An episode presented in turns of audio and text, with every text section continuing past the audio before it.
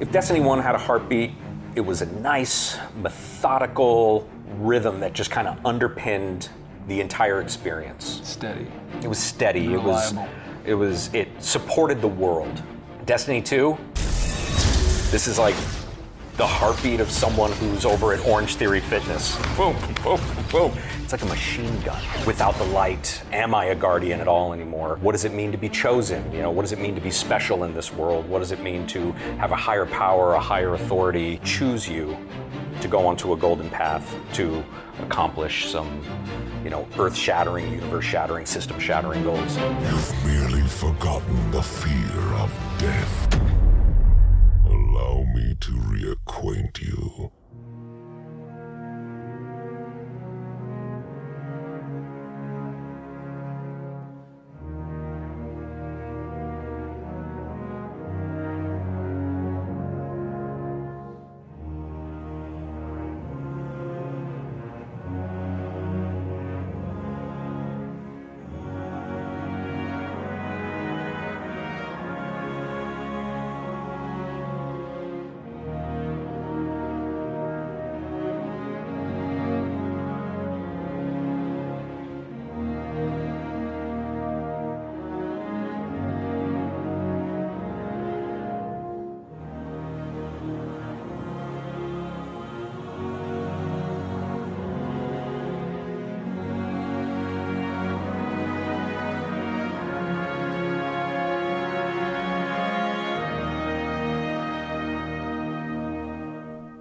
Alle sammen, og velkommen til De Danske Guardians, Danmarks første, bedste og eneste Destiny podcast. Holy moly, en episode, I har valgt at lytte til.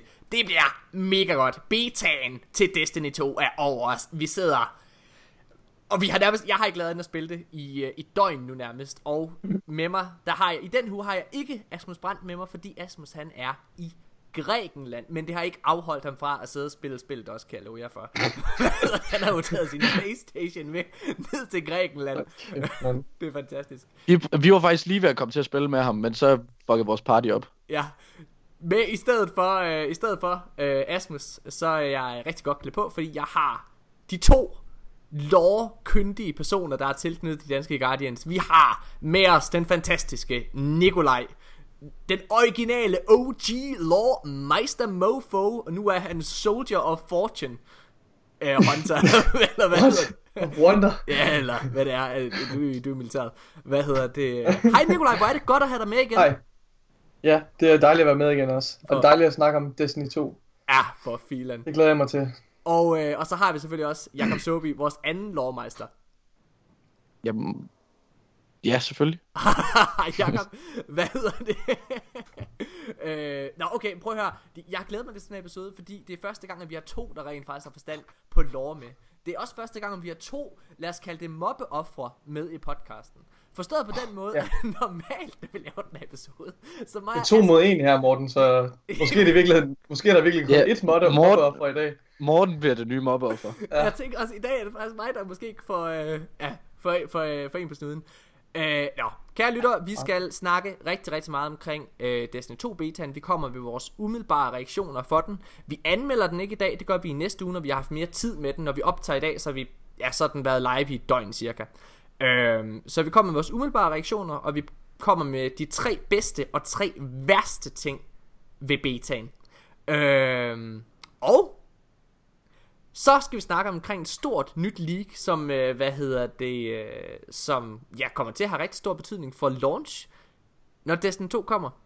Og så skal vi have lore! Vi skal have masser af lore, fordi både Nikolaj og Soby har forberedt noget. Så det bliver en lore battle. Altså det, i stedet for rap battle, så er det sådan lidt mere kedeligt, og så er det bare en masse ord. Nå, jeg synes Rasputin er sej. Nå, jeg synes Rasputin er sej. Har du også forberedt noget, Jacob? Ja, selvfølgelig har jeg det. Fuck, fedt. Nice. Så uh, I kan sidde og battle af... Nå, okay. Øhm, Der burde, der burde helst ikke være uenighed, når det kommer til, kommer til lov. Så er der jo en, der tager fejl, jo. Det er i hvert fald ikke mig, kan jeg jo sige. Okay, hvad hedder det, uh, inden vi kaster os ud i, uh, i beta-reaktionerne, så lad os lige starte lidt hjemme. Fordi der har været en lille beef i dag, hvor vi optager, og, og den beef, den har været med Pixel TV. Ej, jeg, kan, ikke- jeg kan ikke holde masken, det er simpelthen, det hold kæft, det er godt. Okay, fordi det der er sket, det er jo, at i dag på hovedbanegården, der har Pixel TV haft øh, en kæmpe stor livestream med konkurrencer og hele muligt tjavsen, hvor det hele handler omkring Destiny 2. Problemet er, at det er en katastrofe.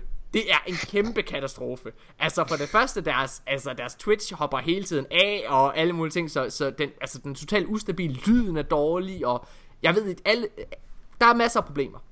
Men det er altså særligt også på indholdssiden, der har været problemer, fordi alle de mennesker, der har været inde, de har ikke spillet Destiny rigtigt. De ved ingenting om det. De havde, de havde øh, elite Destiny-spillere inde, hvor de sidder og siger live, og jeg kan godt mærke, at det er et år siden, jeg sidst har spillet Destiny. Så er man ikke elite fucking spiller? What the effing shit? øhm, der var en, en fyr, der havde noget med lore at gøre derinde, der ikke kunne huske lige, hvem Traveleren var. Altså, vi er... Ah, så er der et eller andet, der er gået helt galt. Ah, men prøv at høre. Det er... Det var en katastrofe. Hold kæft, det er langt ud. Så det der De skulle have hørt de danske Guardians i stedet for uh, Ah, men prøv, TV. prøv at høre her. Det er nemlig lige præcis det. Det er faktisk lidt dårligt. Vi, øh, vi har været lidt sure over ikke rigtigt at være blevet inviteret til det her event. Fordi ikke for noget, det er ikke for at sidde og pusse vores egen glorie. Men, øh, men podcasten, den er begyndt at vokse ret stor. Hvad hedder det? Og hvis man skal ikke lave meget research for at vide, at vi er der. Men, Og man skal heller ikke lave ret meget research for at vide, hvem Traveleren er. Ej, det skal man heller ikke. Men Og man det, skal ikke betvivle, at de danske Guardians er hjemstedet for de mest passionerede Destiny-fans i Danmark. Det er det. det, det er nemlig Punktum. rigtigt. Det er nemlig rigtigt. Godt sagt, øh, Nikolaj. Øh, nå, men det, det resulterer altså i, at øh, mig og Janus øh, Hasseris, som jo tit er med i programmet her, og er spilanmelder, vi sidder, øh, vi sidder og snakker lidt, og, øh, og sviner lidt til. Og jeg bliver faktisk så forarvet af, at jeg simpelthen, for jeg går ind og ser streamen, og kan se, hvor fucking dårligt det er, at jeg laver et opslag på de danske Guardians, hvor jeg, og nu læser jeg højt, jeg skriver, jeg tagger Pixel TV i det her, og skriver, Pixel TV's Destiny 2 event er en joke. Ingen ved noget om spillet, universet eller communityet. Er det for meget for langt, at de laver lidt research, også i forhold til jeres gæster? Krummer tær. Og det der så sker, det er, at Asmus Brandt og Janus kender jo begge to Thomas Bense, som er vært. Og Asmus tagger ham i det her opslag og siger, hey, I må lige ringe til os næste gang. Øh, eller du burde invitere, skriver han. Og det er faktisk det, der er sket. Vi er blevet inviteret ind til Pixel TV nu. Inden Destiny 2 launcher, hvor vi skal sidde og fortælle både om podcasten, og fortælle om, øh, hvad hedder det, om Destiny. Så nu skal vi rigtig vise, hvordan det sker. Og det er, jeg har jo tit, jeg har tit, jeg har tit tænkt, prøv at høre her, at, kan det virkelig være rigtigt, at det er de sure kunder inde på McDonald's, der altid skal have pengene tilbage, der altid skal have deres vilje, fordi de begynder at råbe højt i et offentligt forum. Og ja, det er åbenbart tilfældet, fordi det der er sket. Vi har jo skrevet til Pixel TV tidligere. Vi skrev til Pixel TV tilbage i februar eller marts måned, fordi at vi sad og tænkte på det tidspunkt, at det kunne være ret sejt, altså at komme endnu bredere ud til nogen, som måske slet ikke øh, har særlig meget med Destiny at gøre, og det kunne man måske gøre via deres platform. Men vi hørte aldrig fra den. Så, ja. nå, men det gør vi nu. Nu skal vi så øh, ind til dem. Det glæder mig helt meget til. Det bliver sygt. Godt, bum. Har I haft en god uge? Nikolaj og Sobi? Ja, ja, bestemt. Uh, jeg har ikke, jo, jeg har spillet, jeg har spillet en del uh, Destiny 2 beta. Uh, vi var også lidt inde og spille uh, Destiny 1 i går, for ligesom at, at ligesom lægge de to oplevelser op mod hinanden. Det tror jeg på var virkelig uh, ja, det var ret øh, gavnligt. en god ting. Ja. Så man lige fik, øh, fik et bedre perspektiv på Destiny 2, og jeg kan mærke, at jeg skal tilbage igen og lege lidt mere med det, og skifte mellem de forskellige classes, og skifte mellem Destiny 1 og Destiny 2. Ja. Også for at få en bedre fornemmelse for, hvad er det, der er anderledes. Sådan noget. Fordi der er noget, der er anderledes, men jeg kan ikke helt sætte fingeren på, hvad det er. Nej. Og det er især i forbindelse med det der Crucible gameplay, jeg lagde mærke til det. Jeg er ikke sikker på, om det kun er reglerne, altså der ændrer sig, altså det er 4 mod 4, der gør, at det er anderledes, eller at uh, super recharge er langsommere. Jeg tror måske også, det kan være noget med, med aim assist og alle sådan nogle ting, der gør, at det bare måske føles lidt anderledes. Ja. Og grafikken og sådan noget, så ja, det er noget, jeg skal have kigget meget med på. Og inden vi lige begynder at snakke alt for om det, så bliver jeg nødt til lige, når vi sad og snakkede omkring Pixel TV's live øh, event der. Jeg jeg, vi kan ikke lade være med at, at, at komme med det aller vigtigste i forhold til deres dårlige livestream. Undskyld, at vi vil ja. tilbage til det. Men vi har jo en, øh, vi har en clanmate, der hedder Bill. Og øh, og Bill han tog ud på hovedbanegården sammen med hans søn. Bill han er omkring de der 45, tror jeg, eller han er 42 eller sådan noget. Øhm, han tager ind, og han har hans Age of Triumph t-shirt på. og hvad hedder det? øh, Og han deltager i en konkurrence omkring at vinde en PlayStation 4 Pro. Og han vinder kraftet med, så han kommer ind i studiet, så skal han spille med to af de her, hvad hedder det, Pixel TV guys. Og han sidder i den her livestream, og de går fuldstændig amok over, at han har spillet over 3000 timer af det her spil. Sådan, kan man det? Hvad? Det er jo fuldstændig sindssygt, og omregner det til dage og alle mulige ting. Og, pik- og, og Bill han sidder bare, og, og Bill han sidder bare, altså det er faktisk ikke, altså det er faktisk ikke så meget. Han kender en, der har spillet 5000 timer og sådan noget. Ja, Altså. Ja, altså det, det gør man jo i den her Altså, det har, det har været her i tre år, så meget er det ikke. det, er jo ikke, det er jo ikke sådan, at det er inden for den sidste uge, han lige har lagt så mange timer i det, vel? Nå, okay. Ja. Men han sidder, det var så vanvittigt, for han sidder i den her, Øh, altså han sidder og spiller det sammen med de her, øh, med de her dudes, og han er bare, altså han er en gud, både i forhold til, hvad hedder det, både i forhold til at spille det, men også bare i forhold til knowledge omkring Destiny, hvor han sidder og giver de her, altså spileksperter, alle mulige guldkorn i forhold til, hvad fuck der sker inde i Destiny og Bungies... Øh... Ej, men det er fucking, det er fucking vildt.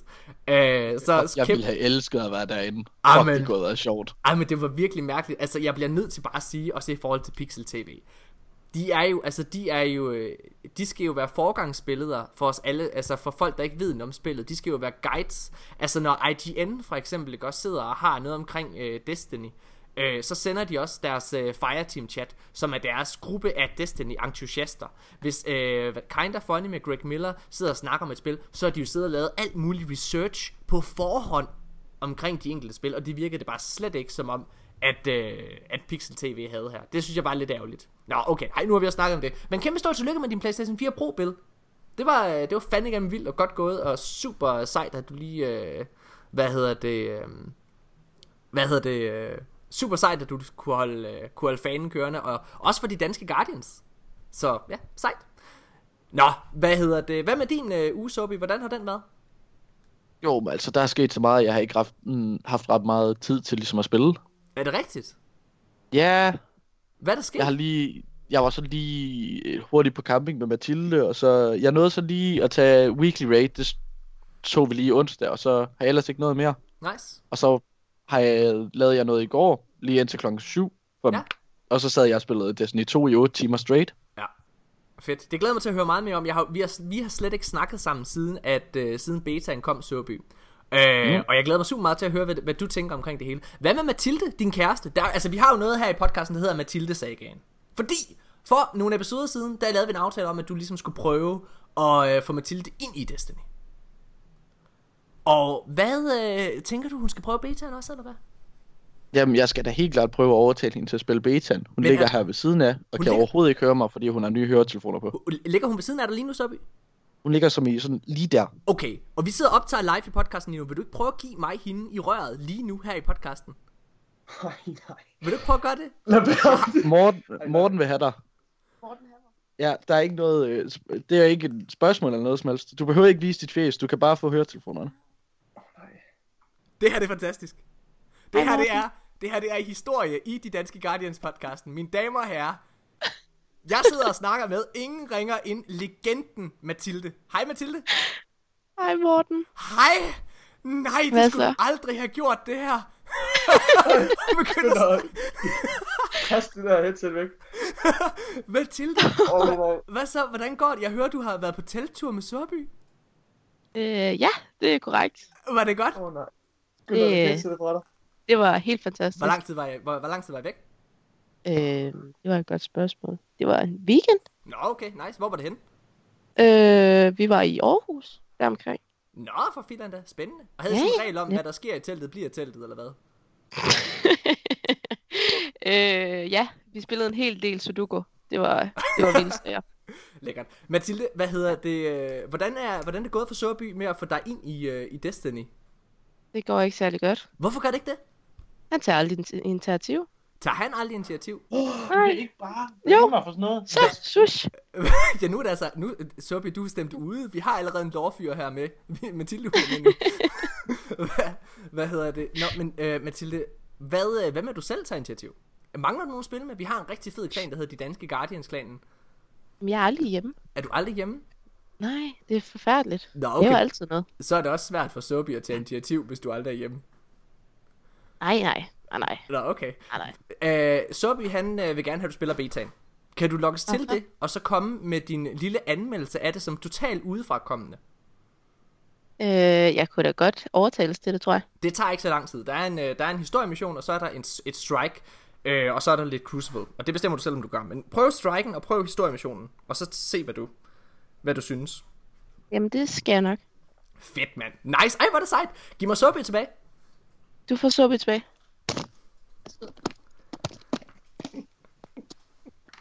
I'm back. Shit, mand. Nå, Sobi, jeg ved ikke, om du har hørt efter, men jeg skal åbenbart til at have to koner nu. Jeg skal både have Tanja og Mathilde. Vi har lige aftalt. Det er fucking crazy. wow. Sindssygt. Nå. Ej, jeg altså, jeg gik bare ud fra, at det var ved at gå galt, fordi Nikolaj begyndte bare at ryste mere og mere på hovedet. Ja, men ja. Ej, det, Jamen, han, han gjorde faktisk ikke, han gjorde ikke noget, jeg havde, ja, jeg havde regnet med, at han ville, jeg ville, ja. det kunne have været meget værre, det her. Det kunne være meget værre, Det var- var... han skånede hende. Vi, kend, vi kender jo Morten, det kunne være gået meget værre. Hvad ja. hedder det? Du er en modig mand, Sobi, at du, øh, du, du overlader headsetet videre. Nå, okay, men det er spændende. Det glæder, jeg glæder mig super meget til. Vil du ikke Så- love mig, at du så... Vi aftalte, at hun ligesom skulle prøve at give hendes bedømmelse og hendes anmeldelse som totalt udefrakommende af betaen. Og så, kom, så kan du videregive den til dig så øh, til næste uge. Jo, Sejt. Du er virkelig modig, Sobi. Jeg vil ikke, øh, altså, jeg vil ikke give røret til nogen, jeg holder af til Morten. Altså, det, det, Det har du gjort før. Det har du gjort før.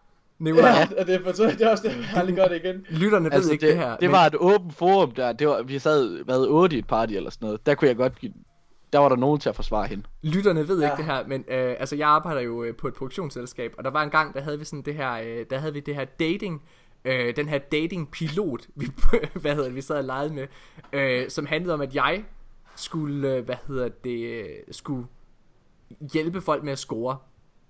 Og der havde jeg overtalt Nikolaj her til at være med i det her, i den her pilot. Så jeg tog over til ham med øh, min øh, fotograf, og, og så overtog jeg faktisk lidt Nikolajs telefon og hans Tinder-profil. Og jeg ringede Ej, rundt der- til både hans Det har mor, også været modigt. jeg ringede til Nikolajs mor, og jeg ringede til øh, øh, en af hans allerbedste venner, og øh, altså udspurgte om meget personlige ting. Ej, det var godt nok... Øh... Det er nogle ualmindelige Der har du godt nok været modig, Nikolaj. sjove Ja. optagelser, Jeg har fået garanterer. travlt. Ej, det var ikke, det var meget, altså det var faktisk ikke så slemt, når Nej. jeg tænker over det. Nej, det var ikke. Nå, okay, prøv at. Skal vi ikke, øh, skal vi ikke bare kaste os direkte ud i, øh, i tre hurtige? Øh, jeg er sikker på, at lytterne de sidder og hungrer efter noget Destiny-relateret. Og så snakker vi Destiny 2 beta bagefter, eller? Så holder vi pause, og så øh, kører, vi, øh, kører vi Destiny 2 beta. Fedt. Fedt. Okay, Ja. men lad os, øh, lad os bare hoppe direkte ud i, øh, i tre hurtige. Okay. I denne uge, der er de tre hurtige. Eller det første spørgsmål tre hurtige, det er, hvilket år udkommer Destiny 3? Ja, den kommer lidt uh, Øhm. left field, fordi øhm, der var en, øh, der var en, øh, der var en øh, IGN First video her for lidt tid siden, hvor de, øh, hvor de sad og snakkede omkring, at hver gang de ligesom valgte at sætte et nummer på et, øh, et Destiny-spil, så er det fordi, de ligesom ville komme med noget helt nyt, altså de vil, de vil få helt nye spillere ind og så videre.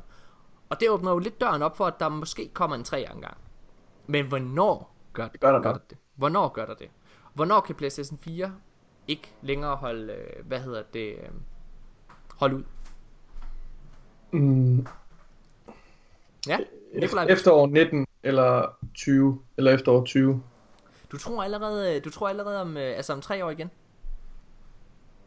Ja, altså, ja, for vi får et nyt, øh, altså med, med nummer på, det Ja. tror jeg. Ja. Altså indtil videre har vi jo, øh, har vi jo set det der, øh, altså det, det kan godt være, at de er gået tilbage, til, det lader til i hvert fald, at de er gået tilbage til deres, den, den, den tidligste, hvad hedder det, øh, content-model, de skrev, i den kontrakt, de skrev med Activision, med to små DLC'er. Ja. En stor, altså okay, titel, to små DLC'er, en stor, to små og en titel. Det Ja. lader til, at det de går tilbage til. Det ved, kan vi ikke se nu jo, fordi... Nej. Men indtil videre, vi har jo fået bekræftet det der øh, Season Pass med, med Rasputin og, øhm, og Osiris DLC'erne, så Ja, så vi ved, at, øh, altså vi ved, at inden for det år, næste år, der får vi det, og så får vi en slags Taken King størrelse til næste september, må ja. Ud fra. F- efterår eller sådan noget. Ja. Men du siger 2020, ja. der får vi øh, det næste. eller 19. 19. Hvad hælder du mest til? 19, tror jeg. 19? 19? Du siger Du siger... Øh, Ja, ja. Så efterår 18 får vi en uh, Comet Expansion, som det jo hedder. Og så... Uh, Tjek. Ja. Tjek. Hvad med dig, øh, Sobi? Altså, de havde jo øh, sagt til at starte med, at det her Destiny-univers, det skulle køre i 10 år. Jamen, det skal det stadigvæk. Jeg tror, det, der må du Ja. ikke forveksle det. At det er... Nej, det ved jeg okay, godt, det ved jeg godt. det er deres Men kontrakt. det er ikke? bare, øh, om de så laver en 3 og en 4, eller om de nøjes med en 3'er. Fordi jeg kunne sagtens se det her holde i 3-4 år, hvis de gør det ordentligt. Ja. Fordi nu har de jo fået al den her erfaring med Destiny 1, så jeg vil, jeg vil skyde på, at det kommer efter 20, så 21. Jeg, øh, jeg, jeg, jeg er tilbøjelig til at give Nikolaj ret. Jeg tror også, vi får det i 2020. Øh, og jeg tror, at vi får det sammen med, altså lige efter at PlayStation 4 udkommer. Øh, og det tror jeg, den gør i 2019.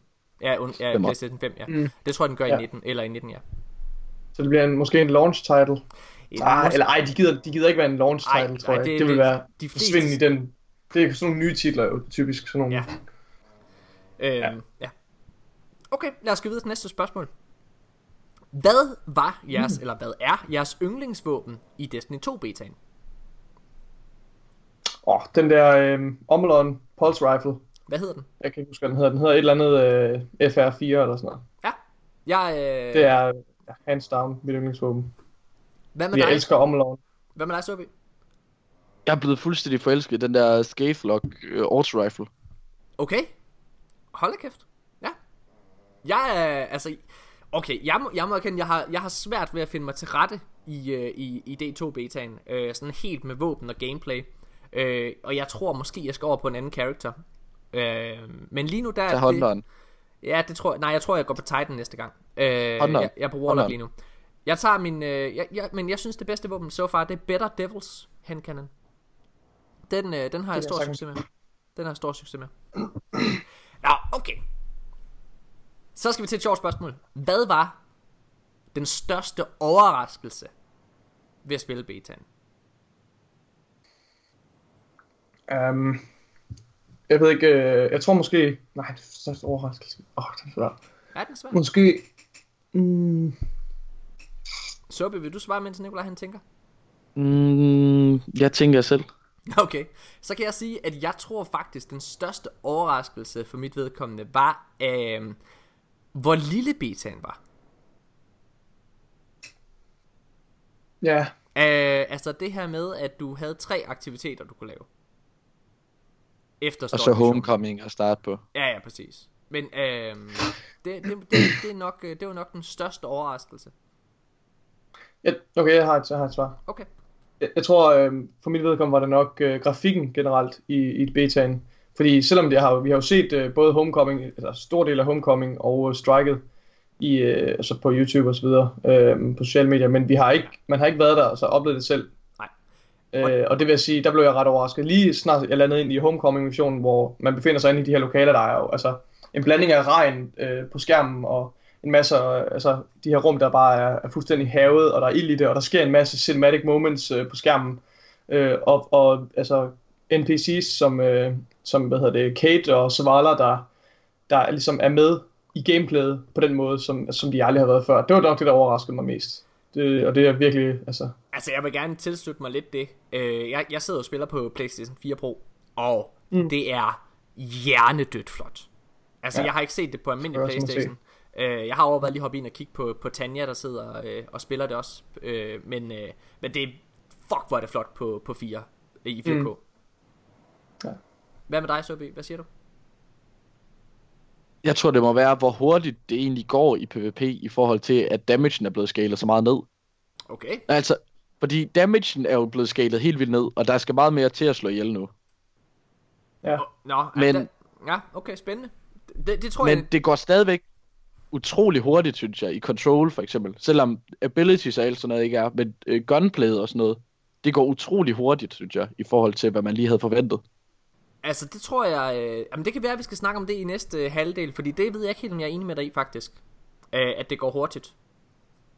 Mm. Øhm, Nej, ved men altså, det går jo ikke sådan Titan scaling øh, mobility hurtigt, men sådan i forhold til, når du går ind i den der control match, der sker noget hele tiden, og du skal altid være på vagt, og fordi ja. hvis du kommer bagud i en gunfight, så Jeg- jeg taber du godt, oftest. øh, Jeg ja, kan lige præcis. Jeg, jeg kan godt følge dig i det. Også, måske har det også meget at gøre med den bane, fordi jeg synes, der er mange flanking routes i den der bane. Der er rigtig Ja. mange gange, der fører hen til, altså Ja. alle stederne er forbundet med hinanden med næsten lige linjer. Jeg synes, øh, Øh, jeg, jeg synes det er hurtigt er- at komme rundt på banen og flank. Jeg, jeg kan også godt sagtens se, hvad du mener, Søby. Øh, hvad hedder det? Og jeg, jeg ved ikke helt, om jeg er uenig med dig, faktisk. Altså, det, det tror jeg ikke, måske ikke er. Men jeg, er i hver- jeg er i hvert fald, jeg synes, jeg synes, det kan mærkes, at Bungie har været ude at lave de enkelte maps til specifikke game modes. Mm. Og Øh, det, synes, det tror jeg også gør det meget bedre i længden sådan. Ja, er enig.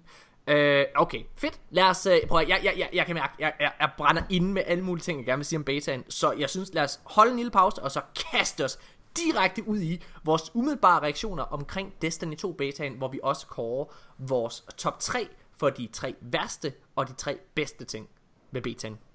Spændende. Hæng på!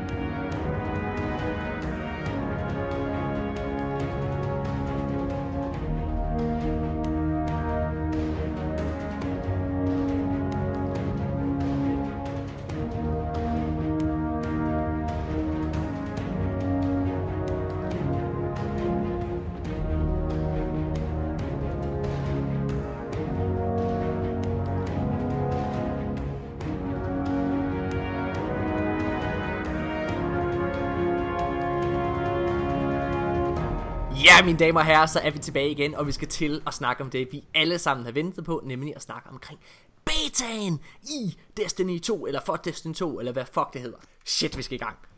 Mine damer og herrer, vi spoler lige tiden et døgn tilbage fra når vi sidder og optager. Og, øh, og det der sker, det er jo, at jeg begynder at få svedige håndflader, da klokken den er 18.30 i går. Jeg kan mærke, at jeg er vanvittigt spændt. Jeg kan mærke, at, jeg er, at det er det her, og jeg har ventet på i mega lang tid, og det er det, jeg har brug for lige nu. Øh, og klokken bliver, øh, og jeg sidder i, øh, i, i, i chat, vi prøver at streame, hvad hedder det, med de danske Guardians, øh, men det er rigtig svært, fordi Asmus, han er i øh, Grækenland, og Asmus har fået smadret hans headset. Så hvad hedder det? Han havde prøvet at sende Stina øh, ned i hans kæreste ned i byen efter et nyt et til ham, men, men det var, det var ikke rigtig lykkedes åbenbart. Så, så vi kunne ikke rigtig høre Asmus. Øh, og så sad vi en, der hed, med en, der hedder Martin Skov øh, fra klanen også. Og, øh, og vi sad og kørte det sammen os tre. Men da klokken bliver syv, er der ingen, der kan komme ind. Serverne er total booket, og altså jeg sidder bare og får flashbacks tilbage til Rise of Iron, hvor øh, det virker lidt som om, jeg kan ikke forstå, at det kan lade sig gøre, men det virker som om, at Bungie har undervurderet, hvor mange mennesker, der er interesseret i at spille det her spil. Fordi det var Jeg det- tror, jeg kom ind som en af de allerførste. Jeg kom ind på mit første forsøg. Okay, det gjorde jeg fandme ikke.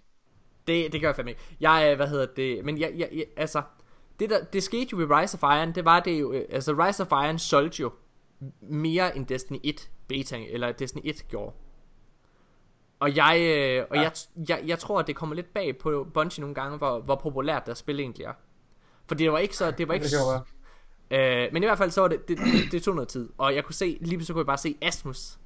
Efter 10 minutter, så sendte han et billede. Jeg er enig, drenge. Jeg er enig. Eller det skrev han så over, over hvad hedder det, Messenger, ikke? Jeg er enig, drenge. Og sender billeder. Og det er bare vildt og alle mulige ting. Og man sidder og kan kigge på streamen, fordi han sidder og streamer dernede, ikke?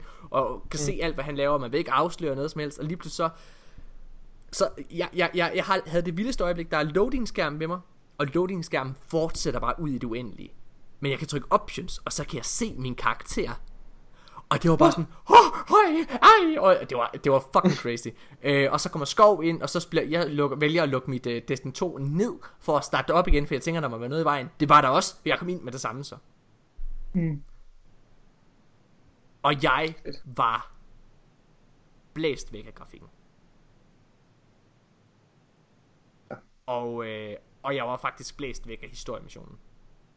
Ja, det var jeg også. Jeg var, Bestemt. øh, Jeg tror, jeg tror slet ikke, jeg nåede at tænke over grafikken. Jeg skulle bare, jeg var sådan, mine hænder sad og rystede. Jeg skulle bare spille. Jeg, øhm, nu sagde jeg tidligere, at jeg var, øhm, at den største overraskelse var, hvor lille, øh, hvad hedder det, øhm, betaen er. Men jeg vil gerne understrege, at hele den historiemission, det tog, det tog lidt over 20 minutter at gennemføre den. Det var, det var, den, havde en, øh, den havde lige så stor længde som et strike. Det var helt vildt lang og helt vildt stor, og det var fedt. Der var, den var fyldt med cinematic moments, hvor du sidder og møder alle de tre Vanguards. Du møder Kate, du møder Zavala. Øh, lad være med at gå ud af boblen for resten, og Zavala siger, come to me. så Ja, dør ja. man. Øh, Nå, og hvis du så står udenfor, så lad være med at gå ind i den, for så dør du også. Ja, hvad hedder det? Og du møder Ikora og alle mulige ting, og du... Jamen, men, men, men hele den strike, eller undskyld, hele den historiemission, den er længere til sammen, end alle de historiemissioner, der var i Destiny 1. Betaen, eller hvad? Ja, i, be- Læng- ja, i beta. Længere, hvad mener du? Nå, ja, nå, ja Altså, det, det er den længste. det, det, tager ja, ja. længere, det tager længere tid at gennemføre ja, den ene sikkert. mission, det tager at gennemføre alle de fire missioner, der var tilgængelige i betaen til jeg Destiny var, 1. jeg var virkelig overrasket over, over længden af den der mission. Øh, man kan sige, der var mange, eller var flere steder, hvor du ligesom skulle kæmpe mod nogle fjender, men det var ikke engang det, der ligesom tog det meste af tiden. Det var mere at gå fra A til B og ligesom opleve de her ting, for der er jo, de har jo, de har jo spredt de her små øh, øh, øjeblikke rundt omkring på, på den her mission, mens man går igennem øh, det ødelagte tower, og det var vildt fedt. Og da, da dørene skulle, gik, gik op til den del af tower, der havde været lukket så lang tid, der var jeg sådan helt ellevild. Jeg sad bare, og, altså, ja. jeg tænkte sådan, åh nej, hvad, ej, hvor er det spændende det her. Det var virkelig sådan, jeg blev fuldstændig reddet med. Ja. Øh, Altså, det var, den, den, den tog mig med storm, den der historie, øh, historiemission. Jeg var fuldstændig Og, histori- bagover. og historiemissionen var ikke bare fyldt med cinematic moments, den var fyldt med, altså den, du, du gik fra forskellige områder, du gik fra Tower du, og til Kabalskibet og alle mulige ting, øh, og der var mechanics i, at du havde den her, den her store reaktor, du skulle ødelægge, ikke? også ved at skyde på den og, og alle mulige. Det var bare vildt fedt. Øhm, Der var en vildt fed dybde i den. Og der var så meget forskelligt også. ja. øhm, det, det, det Der var, var- ja, Der var nogle ret fede ting, jeg hæftede mig med øh, missionen, øh, ved missionen. Blandt andet synes jeg, jeg lagde mærke til, at der var frames. Altså de her, øh, de her frames, som vi jo tit har hørt om, at de fungerer som vagter, og de fungerer som de her øh, ja, ja, vagter, øh, sentries og sådan noget. Og de, de var rent faktisk i kamp. Altså, de stod sådan og, og sikrede korridorerne, mens øh, for at beskytte de civile og sådan noget. Det synes jeg også var virkelig fedt. Ja. Øh, altså det siger os lidt om, at der, at der er gået meget mere tanke i at lave de her, de her ting. Det føles ikke som sådan et hastværk, den her mission, ligesom mange af DLC-missionerne, nogle af dem i hvert fald, synes jeg føles som øh, på samme måde. og hele området er bare fyldt med easter eggs. Altså hvis du går rundt og kigger på Tower ja. øh, ved kampen, ikke også? Altså du kan faktisk, den der lilla bold, du kan, Ja, den er punkteret og ligger sådan op ad trapperne. Ja, den er bare ødelagt. Det er mega fedt. Hvad hedder det? Um, ja, det, det er bare sejt, og jeg kan huske der i starten, altså jeg begyndte at lade mærke til, hvor jeg egentlig var, at jeg var nede ved Vanguards rummet, altså lige på, så kunne jeg se, ja. der var sådan noget grønt røg, jeg tænkte, what the fuck er det? Nej, det er jo Eris Morns båd, den er ødelagt, og slog det mig lige pludselig, ikke også? Øhm, det var bare, det, det, var, det var vildt crazy. Øh, Man, Ja. man sad lidt med fornemmelsen af, at det her, det er mit hjem, og det er i stykker. Altså, der, de har kommet og smadret mit hjem. Altså, det er her, vi hører til. Og det her, jeg har tilbragt øh, så mange af min tid, det her, den her bold, jeg har spillet med i Tower, mens jeg har ventet på, at folk kom online, så vi skulle raid og sådan noget. Det er virkelig, altså, det, det hiver i alle de der sentimentale tråde fra ens øh, fortid giver- i Destiny. Det giver en helt vildt op til hævn og smæk Ja, ham lige her. præcis. Og jeg tænker virkelig, shit, mand. Og så, og så lad os spole lidt frem, fordi så kommer vi til øhm, så kommer vi til klimakset i den her historiemission, og det er jo lige præcis, hvor det er, vi møder Gaul for første gang. Ja. Og, det var- øh, og, og, og det var et ret stærkt øjeblik. Både, jeg, jeg, jeg følte det ikke selv, øh, hvad hedder det, men Asmus og øh, Martin Skov, de sagde begge to, at det øjeblik der, hvor det er, at han hiver lyset ud af dig, og din Guardian kaster sig ud efter, for, eller undskyld, han kaster sig ud for ligesom at hive sit ghost til sig og beskytte det Ja. som et lille barn, fedt. der sagde de begge to, at de sådan helt, al- altså helt oprigtigt fik sådan lige en tår i øjet. Ja, jeg blev også, jeg blev virkelig rørt af den her scene. Jeg synes, Ja. det var et virkelig stærkt øjeblik, og jeg tænkte sådan, hold da kæft, mand, det her, det er, det er, altså, jeg sad, jamen, og samtidig var jeg også totalt ellevild, for jeg tænkte, det er det her, vi har hungret efter så lang tid. Det er, Ja. at, øh, altså, hvis, hvis, hvis noget, der sker i story, det ligesom kan have så stor indflydelse på en, altså så stor følelsesmæssig indflydelse, Giv noget mening med storyen og alt det her. det smider os også lige pludselig tilbage i den her problemstilling. Hvad vil det sige at være Guardian? På en måde følger jeg, at vi var helt tilbage i begyndelsen af Destiny. Vi er helt tilbage ved de der spørgsmål, man stillede, da man startede med at spille Destiny. Hvad vil det sige at være en Guardian? Og er man overhovedet en Guardian uden sit light? Ja. Og jeg elsker, at det er et centralt tema ved Destiny 2. Det er den perfekte måde øh, og ligesom at åbne et nyt kapitel på og introducere nye spillere til universet. Jeg synes, det er ja, mesterligt. Ja. Og Gaul som karakter er fantastisk. Man får fornemmelse på, at han er en meget kompleks karakter. Det kommer vi også lidt ind på med, med, med vores lore-segment i dag. Øh, at der er virkelig mange lag til den her karakter øh, allerede. Øh, ud fra den information, begrænset information, vi har om ham. Ja. synes han er, ja, det var virkelig en fed scene. How do we come back from this? You don't. Welcome to a world without light.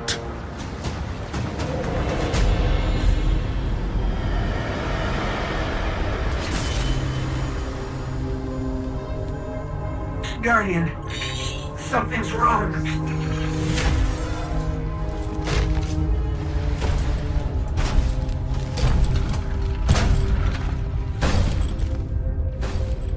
Do not look at me, creature. You are weak, undisciplined, cowering behind walls. Forgotten the fear of death. Allow me to reacquaint you.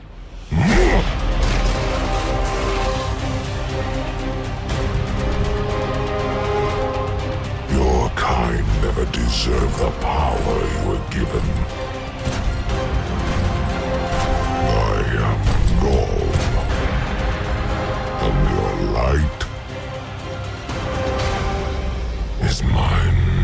Ja, øh, altså han er, ja, han- altså han er kommand- kommandør. Øh, altså det, det, det var bare, og han, han ejer rummet lige så snart han kommer ind.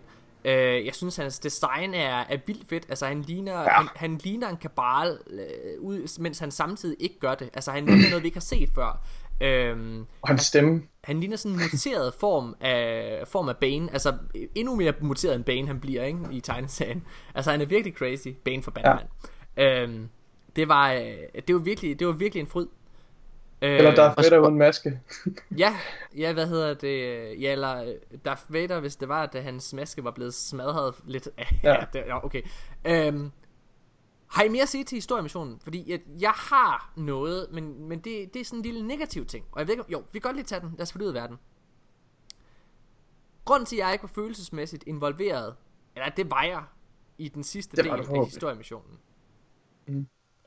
Jeg, var histo- jeg var selvfølgelig følelsesmæssigt investeret i det. Men noget, der hiver mig lidt ud af oplevelsen, og gjorde, at jeg ikke fik en tår i øjet, ligesom Skov og Asmus gjorde. Det er fordi, at øh, den, den, den, den cutscene, der var der, den svarede på et spørgsmål, vi har hørt fra mange lyttere. Og det er, har vores karakter en stemme i Destiny 2? Mm. Nej, det har den ikke. har den ikke. Og det skar mig i øjnene, at det øjeblik, hvor der er, at ens ghost, altså Gorol, han, hvad hedder det, smider vores ghost ud over, og vores guardian, han, sådan, han, øh, han kaster sig hen for, ligesom at, for at prøve at gribe det, men han kan ikke nå at gribe det. Man Mm. kan se, at din guardian har lyst til at råbe, No! Eller et eller andet. Ja. men der kommer ikke Ja. et ord ud af ham. Det, det svarer lidt til at se en actionfilm, hvor hovedpersonen han er stum. Ja, Altså, det føles fuldstændig... Det føles, det føles bare forkert. Altså, det gør det virkelig. Ja. Overhovedet ikke uh, virkeligt. Det, gør, ja, det hæver lidt ind ud af op- oplevelsen. Ja, øh, jeg ved godt, der er mange, der vil godt kan lide det her aspekt ved, at, at du selv lægger stemme til din karakter. Øh, men det gør det altså ikke for mig, og det er lidt det samme. øh, Altså, det var noget, vi snakkede om, dengang vi anmeldte Rise of Iron øh, tilbage i september, Nikolaj. Mm. Det var det her med, at for eksempel i Rise of Iron, der er der, der er der øjeblikke i en cutscene, hvor folk, de stiller direkte spørgsmål til dig, og så er det din ghost, der svarer dig. Svarer for dig. Det, altså, ja. det føles bare vildt mærkeligt. Men det var, Det er men, super underligt. men det var det eneste øjeblik, der, der, der skilte sig ud øh, på en negativ måde i historiemissionen. Overhovedet. Ja. Og det var, ikke, det var ikke en dealbreaker for mig, vil jeg også gerne lige understrege. Nej. Godt. Øhm, Men det er lidt trist, jeg valgte at gå den vej, synes jeg også. Det er det virkelig. ja, ja, det er det. Øhm, og så spiller vi Striken. Hvad, øh, hvad tænker I om Striken? Den minder utrolig meget om et Destiny 1 Strike. Ja, det var også, det var også min, min første tanke. Altså, det var ikke, øh, jeg blev selvfølgelig jeg blev overvældet af omgivelserne og grafikken igen. Øh, og ligesom det, lidt det, du kom ind på, Morten, med skalaen er, altså, er kolossal. Ja, det er Men faktisk det føles også... Nej, men, men det, det føles også, det føles også ligesom, øh, som, som Sobi siger, det føles ligesom et Destiny 1 raid. Og jeg var ikke, jeg var ikke blæst bagover den oplevelse, men jeg tænkte sådan, det her, det er et godt, det svarer til et godt Destiny 1 raid. Ja, Øhm, øh, du mener strike, ikke raid. altså, ja, strike selvfølgelig. Øhm, jeg, ja, altså, jeg, øh, jeg, jeg, var, jeg var overvældet af, af, altså, af scopet i den. Altså, det var... Det, altså, det, det, var, det virkede hele tiden som om, nu kan man ikke komme længere væk. Hmm. Og så kom der et nyt kæmpestort område, du gik igennem. Altså, jeg tror, en af de fedeste scener, det var, det var den der øh, skyttegravs øh, sted der. Altså det der, det der øde område med, med huller i landskabet, hvor der bare er jord, hvor, øh, hvor de her hunde, de angriber dig. Det var, det så vildt fedt ud. Øh, ja, det var fedt. jeg synes boss Også bare encounter... kampscener. Ja, ja, ja, ja, og øh, jeg, kamp... Omgivelserne skiftede ret hurtigt karakter, da du ligesom kom ind i det område. Det var meget markant øh, skilt sig ud fra, fra resten af, ja. Ja, øhm, og, og bosskampen var, øh, var cool, der var mechanics i. Øh, Jeg havde måske sat forventningerne lidt for højt. Jeg havde hørt for mange sige, altså mange streamers og øh, hvad det hedder, Destiny personligheder sige, at det her det er et af de bedste strikes, de nogensinde har spillet. Det følte jeg ikke, det var. Det synes jeg ikke, det er. Nej. Men Jeg, jeg, og jeg følte, at øh, da jeg spillede Devil's Slayer tilbage i betaen D1, så følte jeg, at det var en vildere oplevelse for mig, end at spille det her strike. Personligt. ja, Det ved jeg ikke, om De I kunne har. godt have lavet en eller anden mekanik til bossfighten, i stedet for at gulvet bare forsvinder. Og han så skifter. Der var jo en mekanik i form af, at du ligesom skulle bruge øh, tre forskellige elemental for at få ham hurtigere ned, ikke? Altså først skal du bruge Void, så skal du bruge Solar, så skal du bruge Arc til sidst. Altså for at få ham hurtigere Yep. ned og få ham dræbt. Men det er ikke en nødvendighed. Jamen, jeg tænkte mere et eller andet, der skulle ligesom trigger, at man kommer til den næste fase. Man skulle gøre et eller andet. Ja, ja, altså Det jeg kunne synes, de godt have lavet. Jeg synes, det var fedt. Jeg, jeg, elskede, jeg elskede omgivelserne. Jeg elskede det der, inden du kommer ned til selve bossen, så, så ser du den her, den her statue på væggen af ham her vækststuden. Altså sådan, det, det var sådan helt guddommeligt på en eller anden måde. Det var ret fedt. Øhm, ja. Øh, men jeg synes, det var en god strike. Og jeg synes, det var fedt at være på Nessus. Jeg Ja. synes, Nessus er en virkelig flot planet. Det kommer vi også med ind på en lov. Jeg har Ja. ja. lige undersøgt det lidt. Den ligner en, øh, den ligner lidt en, øh, den ligner lidt, hvis Black Garden var en planet i, i den slum. Ja, ja, for der er lidt, lidt den her, den her grønne hue, den her grønne himmel, og altså, ja, Ja. Ja. det er nok. Det, altså, det er jo også... øh, The Black Garden, det var jo også et sted, som Vex så gjorde noget ved. Og Nessus er jo også et sted, som Vex så også har muteret fuldstændig og gjort til deres eget. Det er sandt. Ja. Ja, det er sandt, at det er måske deres påvirkning. Ja. Øh, ja, sandt. Øh, jeg, øh, jeg har ikke så meget mere at sige til Strikel. Jeg ved ikke med jer. Mm. Nej. Det, er næste, det næste, jeg så spillede, det var, det var PvP. Ja, Og øh, jeg startede ud med at spille Control. Hvad, øh, hvad tænker I om det? Øh, om PvP? Fordi det, det der er, det er jo, at uh, time to kill, det tager længere tid at Ja. slå en, uh, slå en guardian ihjel nu. Og, øh, men det der, det der jeg lå allermest mærke til, det er bare, hvor hurtigt, undskyld, nej.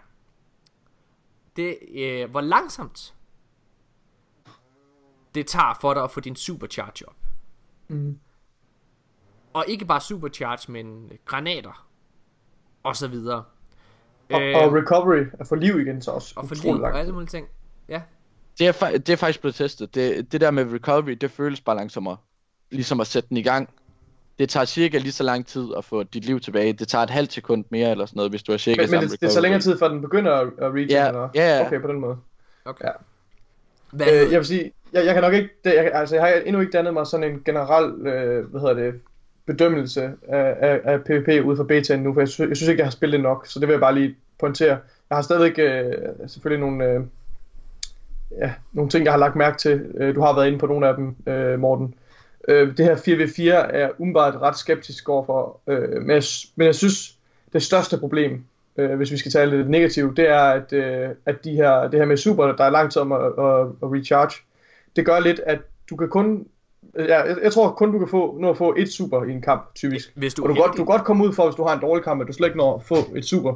Ja. Øhm, du skal faktisk klare dig okay godt for, at du får en super. Øhm, og det resulterer bare i, at alle typisk får deres super på samme tid. Ja. Så det gør, Ja. at den sidste, den sidste del af matchen, der, kan du, der ved du, okay, her der kommer det til at gå fuldstændig op- amok med super. Og det, det ender bare ud med at være sådan fuldstændig kaotisk i slutningen. Jeg synes ja. overhovedet ikke, det fungerer.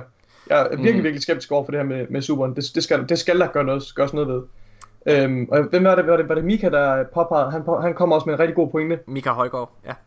Ja, øh, jeg kan sgu ikke lige huske, hvad det var. Jamen Men det altså, skulle jeg også lige øh, nævne.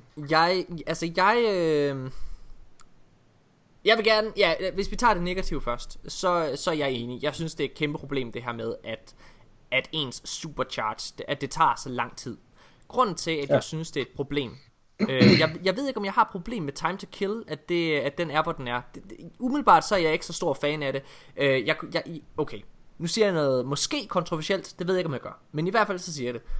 Jeg synes, at PvP-delen i Destiny 1 lige nu er et rigtig godt sted. Ja. Og If it ain't broken, why fix it? Det var lidt den fornemmelse, jeg sad med, da jeg spillede øh, betaen. Og, og hvad hedder det? øh, Jeg synes, det der gør PvP-delen i Destiny unik og fed, det er supercharges. Det er det, der gør, at det adskiller sig fra at være Call of Duty. Og når, når, Ja. det, og når det er, at du fjerner de her supercharges til en vis grad fra spillet, jamen, så fjerner du måske også lidt af magien ved Destiny. Mm. Ja. Øh, hvad hedder det? Så, så ja, bogstaveligt talt. Så det, må så det er jeg, det er jeg umiddelbart meget skeptisk overfor. Vi, øh, vi sad og spillede Crucible i går, Nikolaj, det var jeg. Og, øh, og vi. Ja. gjorde det sammen med Højgaard. Og vi kom til et punkt lige pludselig, hvor vi havde siddet og spillet øh, Control, og vi sad og spillede Countdown. Øh, vi skal nok sige, øh, lytter vores mening omkring de her game modes bagefter. Øh, hvad hedder det? Men vi kom til et punkt, hvor, hvor vi sad... Jeg, jeg tror, det var mig, der sagde det. At, øh, mm. Jeg sagde, "Mm, jeg har faktisk mere lyst til at spille Destiny 1 ja. Crucible. Der er ikke mere at komme efter. Nej. Lidt den, Altså, hvor, og, og jeg tror, at det var sådan, altså du var i hvert fald med mig, Nikolaj, øh, ja. at alle sagde lidt ja. Og vi kom ind, og så opdagede vi faktisk, at der var nogle af de andre, der også var gået ind og spille Destiny 1 Crucible. Igen, efter mm. at have spillet ja. betaen. Øhm, men, Nikolaj, du hoppede så af efter et par kampe. Og øh, hvad hedder det? Pludselig så kan jeg mærke en lyst til at spille Destiny 2 alligevel. Så jeg hoppede ind og spiller igen Destiny 2 Crucible. Og Højgaard, som også var hoppet af, han kommer igen på. Men nøjagtigt samme. Nå, havde du også lyst til bare at spille, spille Destiny 2 uh, øh, Crucible? Ja, hvad hedder det? øhm, og jeg må faktisk erkende, at efter man ligesom har vendet sig lidt til det, så er det måske ikke... Jeg synes stadigvæk, det er problem med, med superchargen. Altså, jeg synes, at man skal sætte time to kill lidt ned, øh, og jeg synes, man skal sætte... Øh, eller, altså, undskyld, lidt op, eller hvad det hedder det. Altså, man skal, man skal have, det skal gå lidt hurtigere, inden man dræber en, synes jeg. Hvad hedder det? Og jeg synes, man skal sætte en super recharge op med 30 sekunder. ja. Det tror jeg virkelig vil gøre meget. Den, den pointe, Mika kom med, bare lige for at komme tilbage til det, Ja. det er, at, at det har også, det giver også lidt en snowball-effekt. Fordi hvis, øh, hvis et hold kommer godt fra start, øh, Ja. så er de næsten sikret at vinde. Øh, fordi når de her super så rammer, så, altså, så, ja. så når de alle sammen at få det her super før det andet hold, og så ruller de bare fuldstændig øh, modstanderne. Så det, det, det, det bidrager også til den her snowball-effekt, der gør, at det kan stikke helt af. Så det, det er utroligt svært at lave et comeback, hvis du får en dårlig start i en kamp. jeg tror det kom bag på mig, hvor øh, jeg tror det kom bag på os alle sammen, undskyld, hvor at selvom at Destiny 1 eller undskyld, selvom at Destiny 2 ligner Destiny 1 på overfladen, at det ligner det Destiny vi kender, så er det det ikke. Jeg tror det kom Mm. bag på os alle sammen, hvor anderledes det egentlig føles at spille det, selvom at det ligner det vi kender.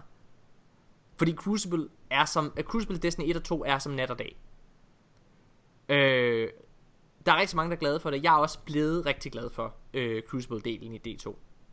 Øh, jeg har stadig svært ved lige at finde mig til rette med våben og så videre, og jeg må erkende, at øh, den der grafiske overhaul, det, det har gjort øh, artstylen en lille bitte smule mere animeret. Hvor det måske ligner Overwatch en lille bitte smule mere i sit Ja, grafiske udtryk. Ja, det er blevet... Det, er ikke sådan så Det er ikke så firkantet. realistisk, eller hvad man skal kalde det. Ja, realistisk er godt, øh, øh, øh, altså det er det. Eller, det, det er jo... Ja, men det er jo sådan, det er blevet lavet mere som om det er et spil, en, der er ikke de her sådan meget glossede objekter indeni. Nej. Eller, Ja. Jeg ved godt, hvad du mener. jeg, jeg, jeg sidder lidt med en anden fornemmelse. Jeg sidder lidt med fornemmelsen, at der, der er meget mere kontrast. Altså meget mere skarpe linjer. Ja, Ja, det kan godt Ja, være, men i det- hvert fald, men det har lidt mere, det er lidt mere over i, i Overwatch-territoriet i forhold til... Man, man skal nok bare vende sig til det, tænker jeg. Men, man skal bare vende sig til det, fordi det er det, det, jeg det er jeg sikker gjort. på. Og jeg har haft en fryd med at spille det, både i går nat og så her i dag. Øhm, og Tanja, min kæreste, hun er også helt tosset med det. Øh, og det er også min generelle opfattelse, at de fleste faktisk er rigtig glade for, øh, for Crucible-delen i D2. Øh, og de Mm. ændringer, der er kommet. Jeg tror, alle er dog er enige om, at det her med supercharges, det fungerer ikke helt som det er Ja. nu. Det er også en beta. Og det er rigtig Mhm. vigtigt at understrege, at det som, det som de jo bruger betaen til Bungie, det er ikke bare at stressteste, men det er altså også for at få feedback, fordi spillet er først færdigt for dem i september. Hvad hedder det? Øhm, selvom et spil som Destiny, det går gold i august formentlig, så sidder de stadigvæk og arbejder på det, og det gør alle spilfirmaer den dag i dag. Det er derfor, at vi ofte oplever de her day one patches, som kommer nærmest med alle spil i dag. Det er fordi, de sidder og forbedrer og tweaker. Øh, og Destiny er en levende ting. Vi har set Bungie konstant tilpasse sig efter det, communityet siger og, og, og, ja, og ønsker. Øh, men Crucible var i starten en lidt negativ oplevelse for mig. Det må jeg erkende. Øhm, og det var også lidt en negativ opfattelse for mig, eller oplevelse for mig, det her med, at, at der ikke var mere at komme efter. Fordi der er kun tre aktiviteter, du kan lave, når du har lavet Homecoming. Og de her tre aktiviteter, øhm, det er meget... Altså, der er ikke nogen grund til at lave striken igen. Når du har lavet den, medmindre du er inde og lave exploration. Og så mm. er der faktisk kun to Crucible Game Modes, du kan lave. Og jeg tror, mit største problem lige nu, det er, at der ikke er, øh, der er ikke loot med i betaen. Forstået på den måde, der er ikke en grammer med. Ja, Øh, og det betyder, at du ikke rigtig føler dig belønnet, fordi jo, men du får stadigvæk ting bagefter, men du, du har ikke ligesom i, D, i D1 betaen, der havde du et tower, du kunne gå ned på, og Præcis. du kunne ned og decrypte nogle engrammer, du kunne få en masse forskellige våben. Det Altså, her, det er meget, meget... betaen som helhed er jo, altså føles jo også meget mindre. Ikke at den er mindre, men den føles også meget mindre. Den føles også lidt, lidt øh, uvandt, fordi de har taget alle de her elementer ud. Altså alle former for pro- progression er jo væk. Ja. Jo, jo, du kan, du kan få noget gear, du kan samle noget gear, men det er man sådan set lidt ligeglad med, ikke også? Der er ikke nogen, du kan ikke level op, du kan ikke level op til level 8, som- 8 som du kunne i Destiny 1 betaen. Der er ikke nogen, altså noget patrol-område, du kan udforske. Der er ikke noget, der hiver tilbage. Åh, oh, jeg mangler lige at se, kan jeg vide, om der er noget i det der, og jeg kan egentlig huske den der bygning, der var noget, jeg skulle tjekke også. Det, det, det er der ikke længere. Nej. Det eneste, altså, det, det er den fornemmelse, jeg sidder med, når jeg har spillet Destiny 2 beta. Det er sådan, okay, nu har jeg set hvad der, alt, hvad der er at se. Der er faktisk ikke mere for mig at komme tilbage. Men mindre selvfølgelig, at jeg lige skal ind og spille noget og Destiny 2 PvP, for at danne mig en bedre holdning om, hvordan det er. Eller lave en anden Øh, subclass for at... Øh, hvad det Eller lave, selvfølgelig prøve de andre subclass. Men ellers så er det ikke ret meget, ellers så er der ikke andet, der hiver en tilbage til betaen. Men nu Øh, skal vi også tænke- huske. Det farver Ja. jo også ens øh, bedømmelse af, det, af betaen og Destiny 2, at, at de her elementer ikke er der. For det er klart, det er en betydelig del af det, der trækker os tilbage til at spille Destiny. Det er jo ikke, altså, det er jo også rewards, det er også det der loot, Det grinden på en eller anden og måde. grinden. Præcis. Hvad var det, du ville sige før, Sobi? Øh, nu skal vi også Det, vi, skal jo, ja, vi skal også tænke på, at vi har jo preorderet, så vi har fået early access. Ja. Men så vil vi jo have en kæmpe fordel på dem, der så kommer ind og ikke har preorderet den, ty, øh, den 21. Hvor de, øh, hvor de så i stedet for, at de er øh, syv levels bagud, de så starter på samme sted som os, og også lige skal vende sig til det. Fordi jeg tror umiddelbart, de har øh, Men altså, det er jo... på det som, at den skal være klar til den open beta, ikke til også Sådan. Nej, det er jeg ikke enig med dig i, fordi det var også tilfældet med D1 betaen. Altså der, havde, der var der jo også pre-order. Øh, altså der kunne man også få den før på på Playstation, ikke? Og, og, og øh, en Xbox. Så det er jeg ikke sikker på er, øh, er rigtigt. Øh, jeg har faktisk noget, jeg glemte at sige, som var en stor overraskelse. Det var, at, øh, at der var to subclasses tilgængelige for hver klasse. Fordi da vi i sin tid øh, fik det annonceret, hvad vi kunne spille, så var det Sentinel, Gunslinger, nej undskyld, Sentinel, Arcstrider og Dawnblade, der var blevet annonceret, at vi kunne spille. Men Voidwalkeren er der også, Strikeren er der også, og Gunslinger, Slingeren er der også. Det er meget fedt. Øh, og jeg synes umiddelbart, at de her subclasses føles ret godt. Jeg har kun spillet Warlocken, men jeg synes, det er meget fedt. Jeg skal virkelig vende mig til det, fordi det er meget anderledes at være Warlock her, end det er i D1. Mm. Hvad, øh, Nico, eller Sobi, du har slet ikke snakket om, hvad du synes om Crucible. Er du fan? Jeg kan rigtig godt lide Crucible, også bare fordi det kræver væsentligt mere samarbejde nu. end, det... end det gjorde, fordi der er ikke lige så mange 1v1s, og der er meget mere tid til ligesom at bakke ud, og så få dit teammate til at komme ind og hjælpe dig, i stedet for bare at ligesom blive wrecked fuldstændig af en sniper ud af ingenting, og så bare tænke, nå, det skete. Det kommer bag på mig, hvor, hvor fedt jeg synes, det der med power ammo, det fungerer. Mm. Altså det synes jeg virkelig er en, er en fed ting. Altså det føles fortjent, ja. når det er, man dør af et power weapon. Øh, det er jeg ret stor fan af. Øhm, jeg er ret stor fan af, hvad hedder det, øhm, af Countdown. Hvis Countdown er en vanvittig fed game mode. Meget taktisk og teambaseret. Det er- det føles lidt som et Trials næsten, altså elimination. Det kræver Jeg synes, koordination. det, det er en bedre måde at spille den her competitive trials ting på, end elimination, synes jeg. Ja, det er lidt ligesom Search and Destroy på en måde. ja, ja faktisk. præcis. præcis. Øh, jeg, jeg, jeg synes også, Control føles ret godt. Øh, jeg, jeg synes, det er okay, det der med, at det kun er 8 minutter. Jeg, altså, øh, jeg, jeg synes ikke, at Crucible det føles mere fast-paced. Øh, det gør jeg sgu ikke. Jeg, jeg, jeg synes faktisk, det føles langsommere. Ja. Ja, simpelthen. ja, det er jo også bare fordi, de har tonet alt det her med, både at du ikke spawner med. Power ammo, eller det der one shot, men også bare, at de har tonet alt movementen ned. Ja. Jeg har ikke, øh, de har ikke ramt, øh, de har ikke ramt niveauet mellem granater og det der endnu. Jeg synes, det, det tager for lang tid. Men noget, jeg, jeg har været for dårlig til at udnytte, det er faktisk øh, min class... Øh, ja, hvad hedder det? Min class ability. Den der med, altså en warlock kan lave sådan en pøl af enten nogle øh, yeah. weapon damage eller, øh, eller he- he- healing øh, øh, et eller andet pøl, ikke? Og øh, en titan kan lave en, en, en mur, og en, øh, og, og en kan lave en shade step. Det synes jeg er ret Jeg fedt, synes- og det er noget, jeg har ikke Ja. brugt nok.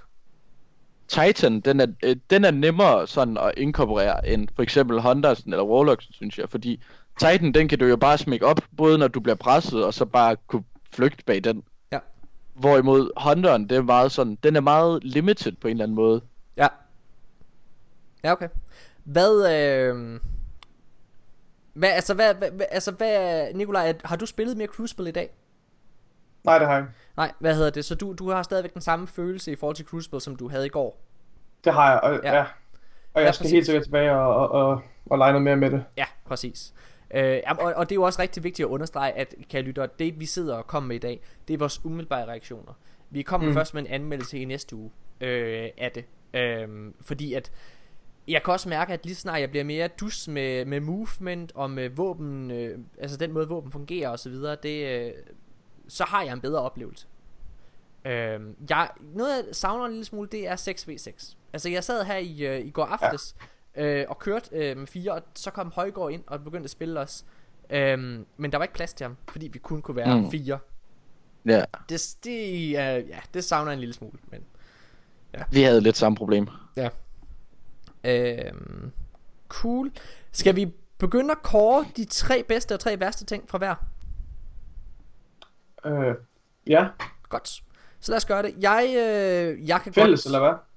Ja, altså hver især, Ja, ikke? hver for sig. Ja, okay. hver især. Okay. Skal vi starte med, skal vi starte med det, med det dårlige? Eller det bedste? Ja. Mm. Nej, Jeg det er starter med det dårligt. dårlige. Okay, Ja. okay. Øh, jamen så lad, hvad er det værste ved Destiny 2 betaen? Øh, jeg kan godt starte. Ja. Jeg synes, det værste ved betaen, det er, øh, det er det her med supercharge, eller undskyld, på tredjepladsen altså. På tredjepladsen over de værste ting. Der er, øh, der er det supercharges, at den er så langsom, og øh, abilities. Altså det her med granater, det recharge langsommere. Det gør, at jeg, øh, det gør det sværere, at jeg nogle gange ikke føler helt det Destiny, som jeg kender det. Og altså på en dårlig måde. Øh, jeg synes måske, som Nikolaj sagde før, at magien, den forsvinder lidt ved, altså, den der grund til, hvorfor jeg spiller øh, Destiny PvP i stedet for Call of Duty, den, den grund, den forsvinder lidt. Nogle gange. Mm. Nogle gange. Øhm, så det skal oppes lidt, så, så vi ikke har bare det her kaotiske øjeblik til allersidst, hvor alle bare popper. Øh, altså det er igen det her med, at det ikke, altså det er ikke, altså normalt i Crucible, der kan du nå at få, der kan du måske nå at få øh, en supercharge to, tre gange. Ja. Så, øhm. Øhm, ja, hvad er din tredje plads over værste ting? det er, øh, det er nok 4v4. Jeg vil lige sige, jeg, jeg reserverer min ret til at trække alt, hvad jeg har sagt tilbage, Ja, ja. øh, når jeg har dannet mig en ny holdning om det. Også mig, Øhm, også men som udgangspunkt nu tænker jeg 4v4, især ikke, ikke i forhold til, øh, til Countdown, men i forhold til Control. Ja. Fordi jeg synes, det resulterer i, at der kommer alt for mange øh, spawn flips. Øh, jeg er generelt skeptisk over for det. Det er noget, jeg skal have prøvet noget mere, før jeg kan... Men som udgangspunkt synes jeg, at det, det, det giver ikke mening, at det, at det er over alle game modes. Ja.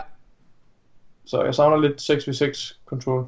Ja, der kunne godt have været et eller andet sådan diversity imellem. Ja, præcis. Hvad, øh, hvad siger du, Sobi?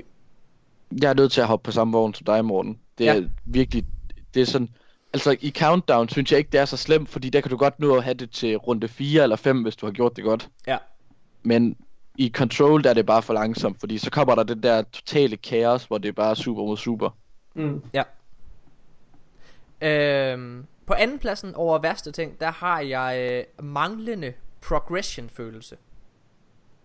I, øh, I Destiny 1, der, øh, selvom at det var øh, i også et begrænset, en begrænset ting, du kunne lave, du, der kunne du spille til level 8, og, men så kunne du blive ved med at, øh, hvad hedder det, at få loot. Du kunne blive ved med at få våben, du kunne gå ned på, øh, på patrol, og hvad hedder det, og så kunne du øh, få en helvedes masse indkrammer. Og det har Bungie valgt, man ikke kan gøre det her, fordi de har valgt ikke at gøre et social space tilgængeligt. Så derfor har de også, altså du, hvis du lægger mærke til det, så alle de våben, du får her i betaen, de er også allerede levelet op fra starten af. Fordi du ikke fortjener, eller du, du optjener ikke XP, eller du optjener ikke noget som helst. Øh, men, men det der med, at, øh, at når jeg så endelig får loot, så er det ofte det samme. Altså jeg synes, den der loot pøl, eller hvad kan man sige, loot tablet er ret begrænset, umiddelbart. Jeg får i hvert fald det samme, virkelig, virkelig tit. Ja. Ja. Jeg, jeg er fuldstændig enig med dig, Morten. Det er også, øh, også mit valg, fordi jeg synes, der er ikke noget, der hiver en tilbage i, i beta-oplevelsen. Nej. Og jeg synes, det er ret, øh, det er næsten tragisk, synes jeg, for betaen, at, øh, at vi allerede efter få timers gameplay konkluderer, at vi har egentlig ikke lyst til at spille betaen længere, nu vil vi gerne ind og spille Destiny 1. Ja. Øh, også fordi, altså selvom det ikke er udtryk for, hvordan Destiny 2 bliver, fordi det, det er det ikke overhovedet, ikke, det er stik modsatte, det er jo overhovedet ikke sådan, det bliver vel, men, men bare det, at det giver det indtryk, det synes jeg er ærgerligt. Ja. Altså, at betaen giver det indtryk, at de, at de elementer mangler, fordi det er en central del af Destiny-oplevelsen. Så for folk, der kommer udefra, synes jeg, det er tragisk, at de har det, får det indtryk. Ja. Hva- Hvad med dig, Sobi? Anden pladsen over værste ting. Den er så lidt weird, den her, men så ligesom konteksten mellem story-missionen og så alt det andet, vi har. Fordi i story-missionen, der ser du, at du får taget dit light som det aller sidste, og så lige pludselig så har du det bare igen. De kunne godt have lavet et eller andet. Jeg ved godt, det ville være at reveal for meget, for meget på en eller anden måde, men de kunne godt have lavet en eller anden, i stedet for at man bare, så bare bliver smidt direkte ud i noget andet. Ja. Der mangler lidt kontekst. Ja. Ja, det kan jeg godt følge. Øh, ja, altså det er, de, de har, Luke Smith og Mark Noseworthy og Bungie har været ude og, og melde ud, at de virkelig holder kortene tæt til kroppen i den her. Mm. Øhm, og det føler jeg desværre lidt bider dem i røven, i forhold til beta-oplevelsen. Fordi nu kommer min første plads over værste ting, og det er nemlig, at betaen er meget lille. Det, altså det kan jeg ikke. Jeg sad, jeg sad og tænkte på, om det var for, for dårligt svar, men det synes jeg faktisk ikke, det er, fordi altså, jeg synes det her med, at, at du har så få ting, du kan lave, det er en ærgerlig oplevelse, når det er, at betaen er noget, alle hardcore Destiny-fans, og dem er der trods alt mange millioner mennesker af efterhånden, det er noget, vi har set frem til med længsel. Ja. Den her, øh, den her pre-order bonus, eller de her, øh, hvad det hedder, koder her, føles bare ikke så specielt, når det er, at den, det, det content, jeg kan nå at opstue, det, det er det, som det er. Det kunne man godt have nået på de to dage på en eller anden måde. Jamen altså prøv, eller bare smide to forskellige Crucible baner ind til hver game mode, så der føles noget diversitet, når jeg sidder og spiller. Ja. Øh, altså når jeg sidder, sidder og spiller Control, det kunne være fedt. Øhm, det, det er nok, det er nok min første, eller det er min første plads. Det, det, det er det, jeg synes, der er det værste ved betaen, desværre. Ja, jeg synes, øh, det værste ved betaen, det er super recharge. Ja. Øh, som er så langsom, og det har vi været inde på, hvorfor. Ja. Det, det synes jeg er det værste. Og det er jeg mest bekymret for. Ja, og det, og det kan jeg godt følge dig i. Altså det kan jeg virkelig godt forstå, at du er bekymret for. Men det tror jeg bliver ændret, altså igen. Det, det skulle virkelig Det undre mig meget, jeg hvis det var, at, øh, hvis det var, at de ikke lyttede til det. Jeg tror, at det her det kommer til at give et ramaskrig. Så, ja. nå, hvad er din første plads, Torby? Også det der med, jeg er igen enig med dig, jeg ved ikke lige hvorfor. Men øh, det der med, at vi er nødt til, eller der er så lidt, at den egentlig er explorationet i løbet af få timer. Ja. Ja. Øh, fedt. Så lad os gå over i den positive ende, mine damer og herrer. Hvad er de tre bedste ting ved betaen? Okay. Jeg starter igen.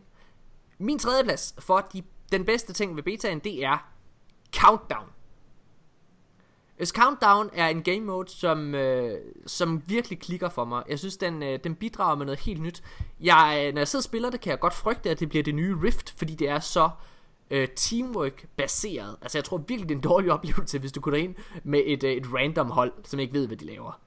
Øhm, Det er pisse irriterende, kan jeg fortælle dig.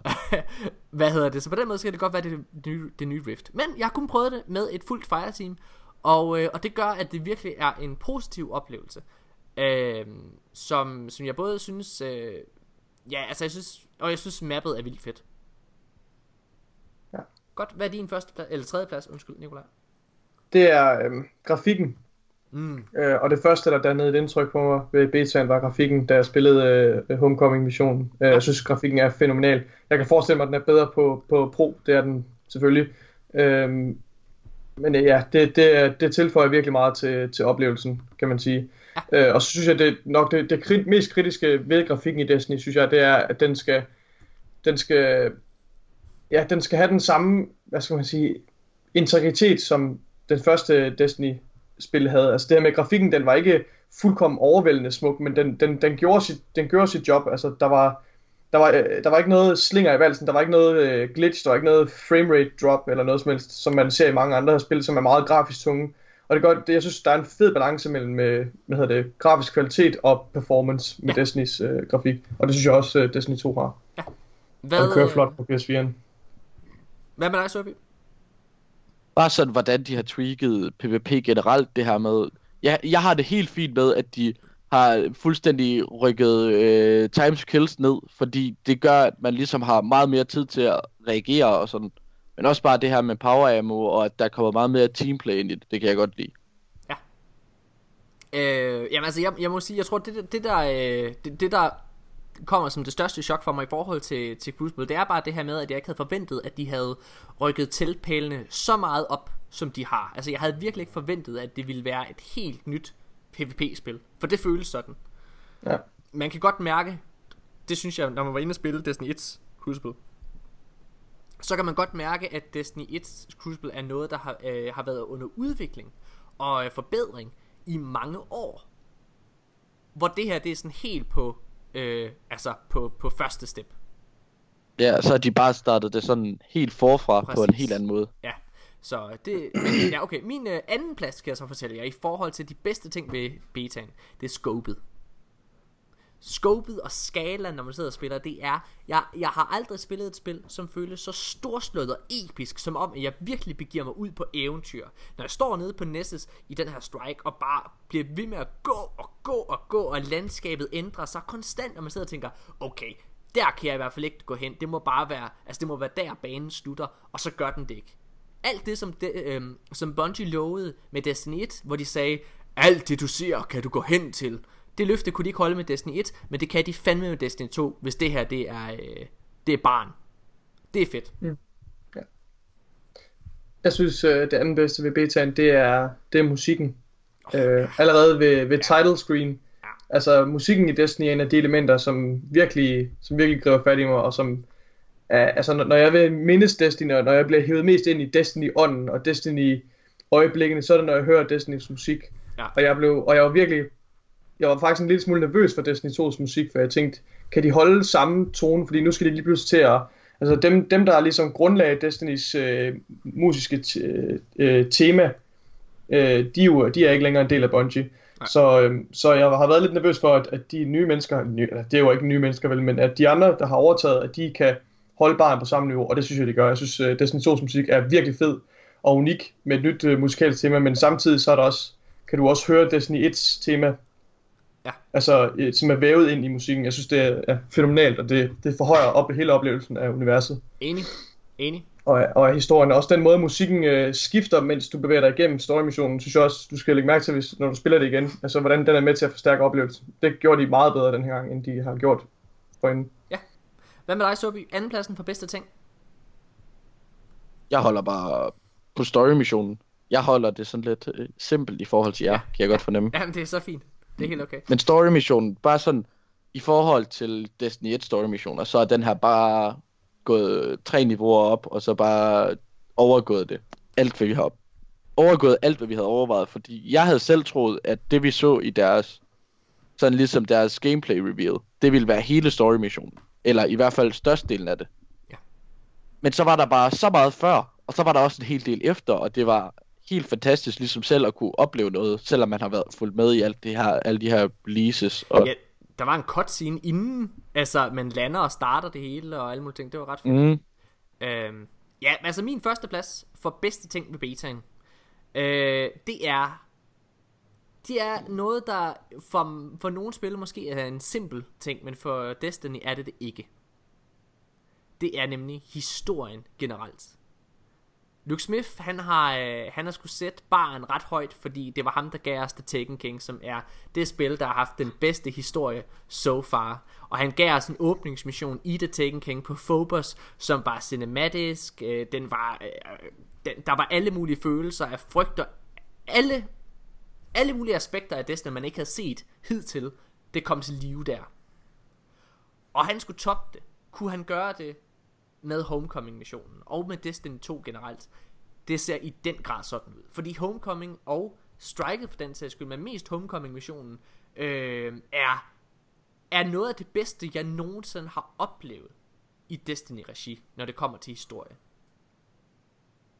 Du, øh, du har taget ordene lige ud af munden på mig. Det er, øh, det er historien, der er det bedste ved, ved Destiny. Og øh, især, nu, nu har du allerede nævnt de andre ting, øh, men især øh, det her med back to basics, back to, hvad vil det sige at være en Guardian, og alt det her med, at nu er vi lige pludselig skrøbelige, og også det her med, at, øh, at, at, at Gaul han er så en kompleks karakter, og at han er så altså, virkelig intimiderende. Han, han påvirker, eller han påpeger alle vores svagheder. Vi gemmer os bag en mur.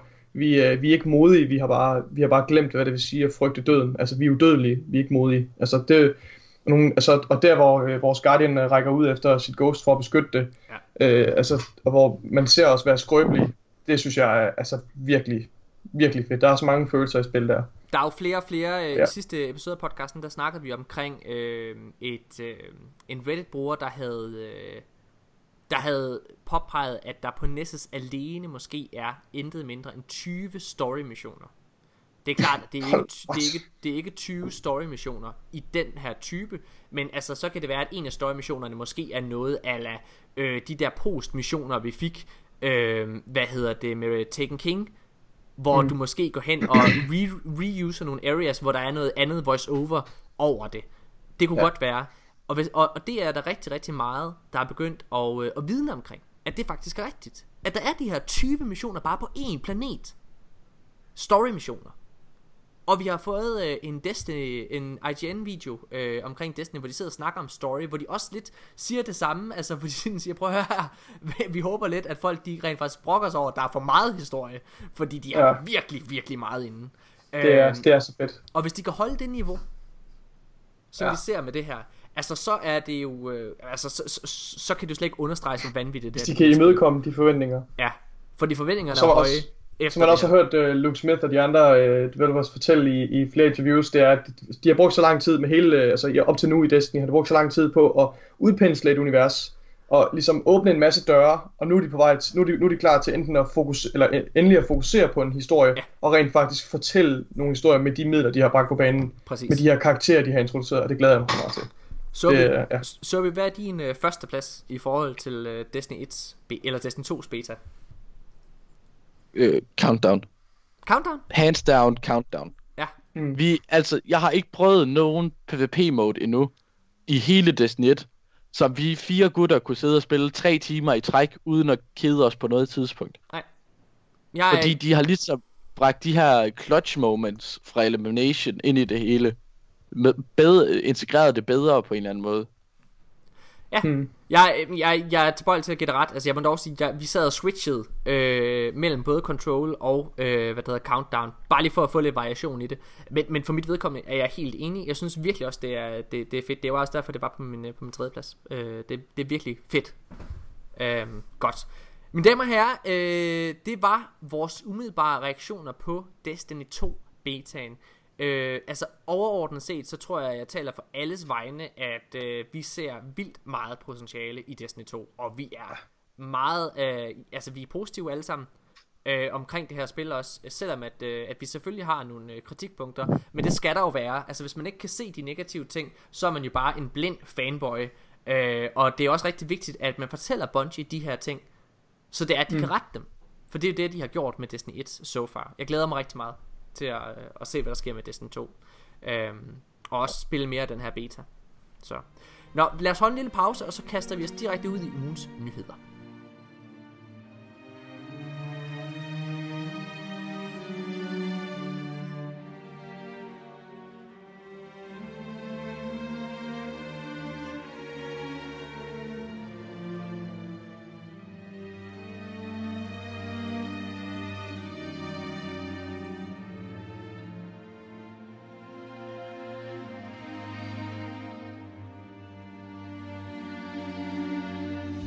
Ja, mine damer og herrer, så er vi tilbage igen, og vi skal gennemgå alle ugens nyheder, der har været omkring Destiny-universet. Og uh, tro det eller ej, der har faktisk været en del.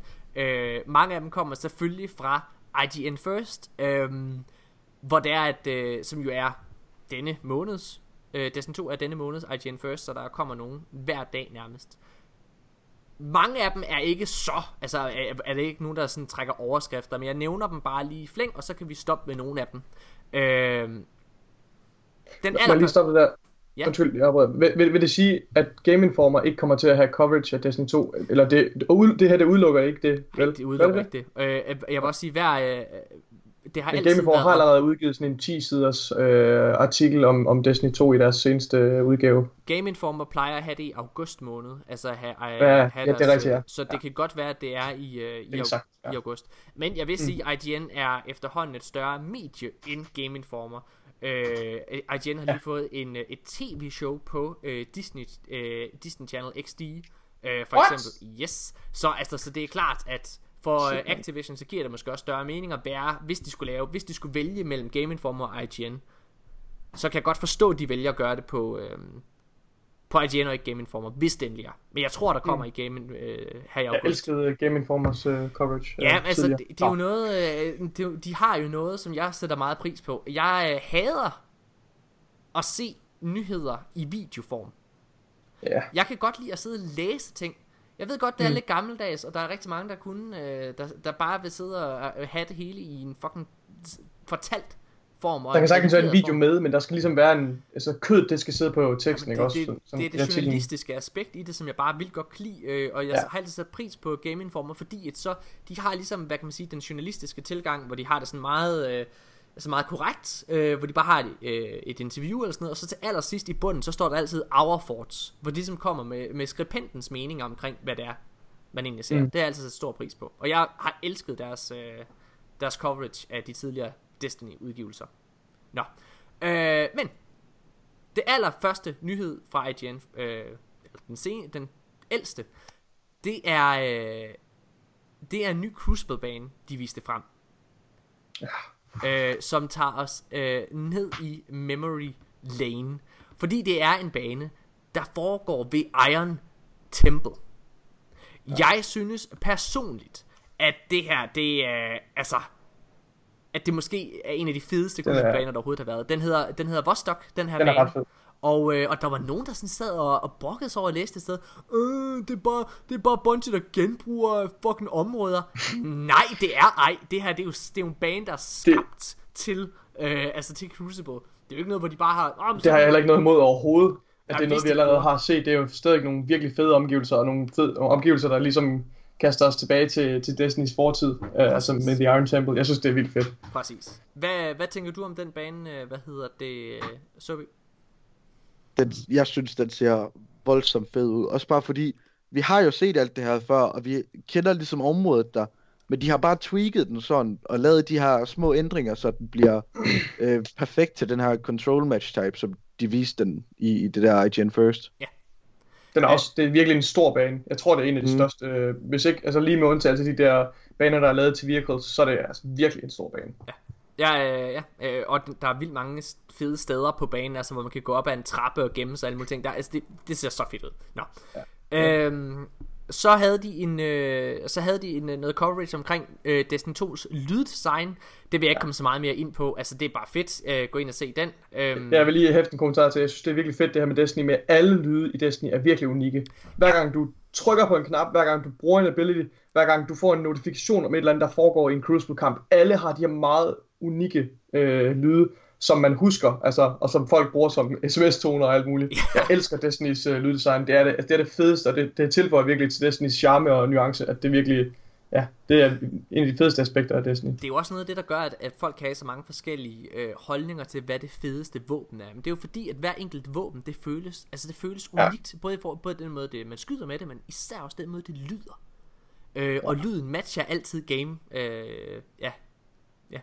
Øh, okay, næste, det, hvad der hedder ting, IGN First havde, det var, at øh, de præsenterede Razers, øh, hvad der hedder Destiny lineup, og det er jo bare noget Destiny merchandise, nogle Destiny høretelefoner og så videre. Øh, igen, jeg må erkende, at jeg jo ikke er den store PC kinder gal. Øhm, og, øh, og det er jo mest det, Razer appellerer til.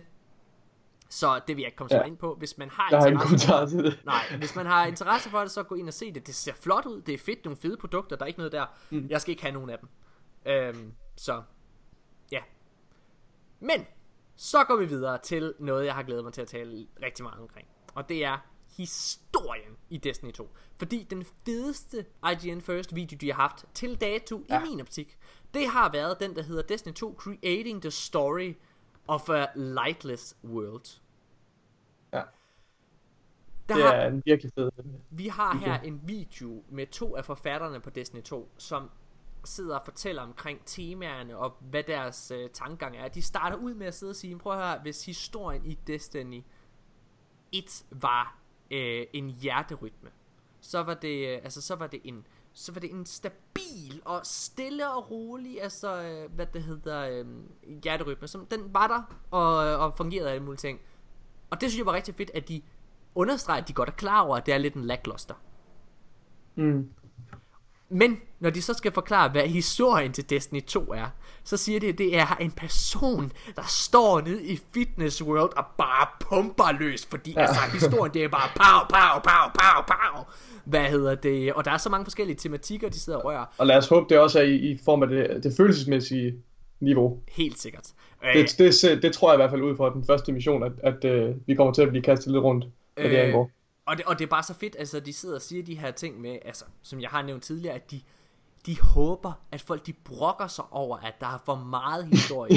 øh, altså det vil de gerne, det, det vil de gerne se en Reddit-tråd omkring. Øh, for der er virkelig meget. Ja. Sørby, har du nogen øh, kommentar til den her del? Nej, jeg synes, I kommer utrolig godt rundt omkring det. Ja, lækkert. Så vil jeg gerne lige nævne en her. Og det er måske den vigtigste af dem alle sammen. Det er øh, IGN First, hvor de snakker om at skabe Sentinel Titan subclass. Hvorfor er den her vigtig? Prøv at. Den Titan subklassen uh, øh, Sentinel der, den ser fed ud. Men det der er fantastisk ved den her, det er øh, en af de her skabere, de her øh, developers af den her, øh, altså de her programmører. Han, hans energiniveau er Ja. helt over på ringen. Det er så fedt. Altså, han er så begejstret, når han sidder og skal forklare, hvordan sensoren er og lyder. Det er, ja. am, altså, kan I huske, at sidste år, der var... Øh, Det var ham også fra, fra Taken King, øh, der fortalte om øh, de nye subclasses og sådan noget. Ja, Ja, han er præcis. fantastisk. Lige præcis. Altså, og det er, sidste år, der var, øh, der var det, øh, man, øh, man, man, vi her i community gjorde lidt grin med i forhold til Destiny. Det var Luke Smith, der sagde, throw money at the screen. For mit vedkommende, så tror jeg, det kommer til at være det der, piu, piu, piu, piu, piu, piu, som han sidder og siger. Fordi det er så fedt, altså når han beskriver, Ja, det hvordan øh, skjoldet det lyder, når det flyver rundt. Og det er heller ikke et tilfælde, at det er ham, der de tager med i de der videoer. Vi ved godt, at community, de, de elsker...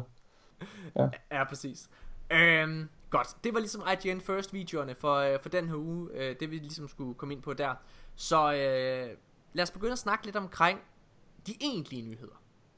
Ikke at det andet ikke er nyheder i sig selv, men det her det er rent faktisk det her det er rent faktisk noget der har en, en ja, hvad kan man sige, en, en, en mening. Øhm, fordi der er kommet en kæmpe leak. Vi snakkede om i sidste episode, at øh, Stormcaller, Nightstalker og Sunbreaker måske ikke kom tilbage alligevel, fordi de havde fjernet øh, den placeholder, altså når man sad og kiggede på subklassen der, øh, og man så billeder fra det ved reveal, så kunne man se, at der var tre firkanter op ved subklassen. Hvor den ene, den var der ikke noget ved. Den var der bare, man kunne bare se, at det ligesom var en lille boks, som skulle udfyldes på et eller andet tidspunkt, ligesom man kunne i D1. Øh, og den blev fjernet, da vi sad og så, øh, altså, når vi sidder og spiller nu for eksempel. Og sad og så, ja, øh, billeder fra, det kommende, fra den kommende beta. Mm. Men, der kom en øh, lille trailer fra Bungie, som, øh, som reklamerede for, for Countdown. Og den her trailer, der er der et lille bitte øjeblik, hvor man ser en Sunbreaker Titan i action. Gotcha. Ja, det er selvfølgelig ikke tilfældigt. Altså, Bungie sidder selv og redigerer deres videoer. Altså, Mm. selvfølgelig. Øhm, Mark Ville det, skulle det ikke have været ude, så havde de stoppet det. Præcis. Mark Noseworthy, som er øh, produceren og en af cheferne af Destiny 2. Han, øh, til et, øh, han blev spurgt på Twitter øh, af en, øh, en dude, der spørger, øh, when are you guys, uh, when are you guys going to announce Night Stalker as a hunter main? I'm feeling uh, underwhelmed right now and probably switching to Titan. Lol. Her svarer Mark Noseworthy. There are many things we are not going to announce or reveal before uh, den 6. september. We want the community to have a memories of discovery together. Det, den tweet, samt det aspekt med, at man ser den her subclass, plus når man sidder og kigger på sin karakter lige nu i Destiny 2, så har øh, så står din karakter ligesom og holder sådan en øh, et hvad kan man sige en kugle af energi. Og den her energi den skifter farve fra øh, hvad hedder det fra ild til void, øh, til lilla til til void altså og så til til ark. Det vil sige den den viser at din karakter har alle tre elementer. Mm. Så selvfølgelig kommer det tilbage. Og det er jeg rigtig glad for at se. Og så er de der også alle- et klip af en, en Sunbreaker, Ja, ja. som man hurtigt kan se i en trailer. Og man kan se, at han holder en fucking hammer, som han står og kaster. Der, altså, der er Ja. ja. ingen tvivl. Okay. Bare- de har altid svaret så und, undvigende, hver gang de er blevet spurgt om det. Ja. Var de ikke kommet med, så havde de jo bare sagt, nej, de er væk. Ja. Ellers så, vil, så ville de jo ikke svare så undvigende der. Hvad hedder det? øh, Næste store nyhed, det er jo også noget, man ligesom selv kan se, når vi sidder og spiller beta lige nu. Det er, at alle våben, de har mulighed for at få weapon mods og shader. Ja, Altså prøv at det her, det er jo noget, vi har øh, spurgt om siden D1. Altså, back in the old days. og du kan også ændre, øh, hvad hedder det, elemental type på, ikke special weapons, men hvad hedder det, power, nej, ikke power weapons. Øh, altså Kinect. energy weapons. Ja. Energy weapons, ja. du Der kan du skifte- ændre. Du kan skifte, hvis du for eksempel har en ild, et ildvåben, så kan du skifte det til ark eller void, ikke? Mm. Øh, altså det er bare super fedt. Og det er fedt at få det bekræftet. Ja. Næste store nyhed, det er, at øh, Christian Wolf, vores egen, øh, han er jo tit gæst her i, i podcasten, han, øh, han sad og spillede her i går, og han har glitchet sig ind i et område på Nessus. Øh, der er sådan et stort tårn, hvor han, øh, det er helt klart en eller anden form for sted, du kan interagere i, hvor du kan være inde i. Øh, Ja. jeg, han siger, det er tower, og jeg tror, han siger det, fordi at det er et tårn på Nessus, han glitcher sig ind i. Ja. Øh, og han, men det er i hvert fald det er ikke et tower som i et social space. Det ligner meget øh, et, det et sted, hvor du interagerer med Ikora. Når du har set øh, øh, gameplay trailer og så videre, så kan du se, at du står og snakker med Ikora et sted. Ikke? Det ligner det sted, han har glitchet sig op. Ikke desto mindre, så er det en vildt fed video, som I kan se på øh, vores øh, Facebook-side, hvor han øh, selv lavede et opslag øh, og linket til det. Øh, det er ret godt gået, Christian. Næste ting, det er, at øh, vi sad alle sammen øh, og ventede med stor spænding på, at betaen kom. Der er nogen, der har glædet sig mere end andre. Der er en fyr, der har forsøgt at logge ind i Destiny 2 betaen 500 gange, inden den launchede. Ja, crazy. Øh, Han har bare siddet og trykket, du ved, før launch, han bare siddet og prøvet at logge ind, eller hvad? ja, det er bare sådan. Kom nu. Shit. Nå, okay. Hold kæft, mand. Næste nyhed, det er jo bare, det snakkede vi også om, da vi sad og snakkede omkring vores øh, reaktioner af betaen. Det var jo bare, at serverne var overbelastet til, øh, til launch. Ja, mm. altså der var virkelig problemer med at komme ind. Så, cool. Øh, næste nyhed er ikke en decideret Destiny-nyhed, og alligevel. Oha. Den næste store Oh, Destiny Killer. oh. Oh shit. Kan I huske, at Morten Urup, han øh, har siddet og sagt, at det var den næste Mass Effect Andromeda, og folk skulle slappe af med, at an- med at spillet Anthem? Ja. Mhm. Der har directoren og den generelle manager for Anthem, han har lige sagt op og få gået væk fra spillet. Hvis det er, at du har en rigtig, rigtig god følelse omkring et spil og det produkt, du sidder og laver, og du har så essentiel en titel, så garanterer jeg dig, at så går du ikke selv af. Han er ikke bare general manager fra, øh, for, øh, for Anthem, han er fra øh, hele BioWare. Ja. Så hans... Så, Så... Og må jeg, må jeg komme med en lille grund til, hvorfor jeg tror, han har sagt op? Kan I, du huske, slår dig bare løs. kan I huske, at jeg sagde, at en af de store problemer med spillet Anthem, det var, at øh, de lige pludselig gik i en helt anden retning, end det BioWare er kendt for. BioWare er kendt for at lave fantastiske RPG-spil. Hvor det er, at der er rigtig mange, øh, hvad der hedder, øh, samtalemuligheder. Det er det, som det originale Mass Effect og Dragon Age er kendt for. Det er, at du sidder og snakker, og, og øh, den største action ligger måske faktisk i de valg, du træffer. Og ikke i at stå og skyde, eller hoppe rundt et eller andet sted. Men med Anthem-spillet, så ligner det, at de går over og lave et mere traditionelt actionspil, fordi man har overhovedet ikke set skyggen af nogle af de, hvad kan man sige, kendetegn, øh, BioWare normalt har. Og jeg tror, at når vi har en generel manager for BioWare her, og manden, der er chef for det her spil, så Han har tror jeg, der i 17 år. Ja, han har været der i 17 år. Jeg tror, det handler rigtig meget om, at, de, øh, at spillet her, det er ved at gå i en retning, han ikke kan stå indenfor. Mm. Det betyder ikke, det vil jeg gerne understrege. Bare fordi han vælger at gå af, så behøver det ikke at være en dårlig ting. Jeg vil gerne Nej. understrege, at øh, det er ikke første gang, man har set det her, hvor, men et, mens et spil har været undervejs. Øh, men det er første gang, man har set det, hvor et spil er så langt undervejs. Jeg vil til at lave en parallel til Amy Henning, som også gik af Uncharted 4, Ja, det er hvor, øh, hvor den, øh, øh, hvad det hedder, hvor, øh, øh, jeg kan ikke huske, hvad han hedder, ham der, øh, de to, der stod for øh, The Last of Us, de overtog. Ja, hvad hedder han? Ja, det kan jeg ikke huske, hvad han hedder. Men, men, øh, men, men, og det blev et fantastisk spil. Det er en af de bedste, Ja. det er det bedste Uncharted-spil i min optik. Ja, det synes jeg også. Men der var Amy Hennings begrundelse også, at det gik, gik i en retning, hun ikke kunne lide. Fordi jeg synes, det er en fed ting med øh, Uncharted 4, at det blev meget mere dramatiseret, der blev meget mere tungt i, i, i sin fortællerform. Men det kunne Amy Henning ikke lide. Det har hun været ude at sige. Mm. Amy, Amy, Amy, Amy Henning, hun var, øh, altså hun var fan af den traditionelle Indiana Jones fortællerform. Som også det, Ja. Uncharted 3 er, altså, viser, ikke? Altså det er et, det er et, øh, et, et Indiana Jones spil i prin- i princippet, ikke? Så det behøver ikke at være dårligt, men det tegner ikke godt, når et spil er så langt under udvikling. Det var Uncharted 4 nemlig ikke. Og de gik helt tilbage til scratch, da der kom øh, ny instruktør på. Det skulle Ja. være sådan lidt, øh, ja, nå. Det skulle have været sådan et spil med sørøverspøgelser og alle mulige ting, Uncharted 4 jo. Så. Okay, Ja, ja, ja. Nå, hvad that's a story for another time. Ja, ja, præcis. Øhm, så det.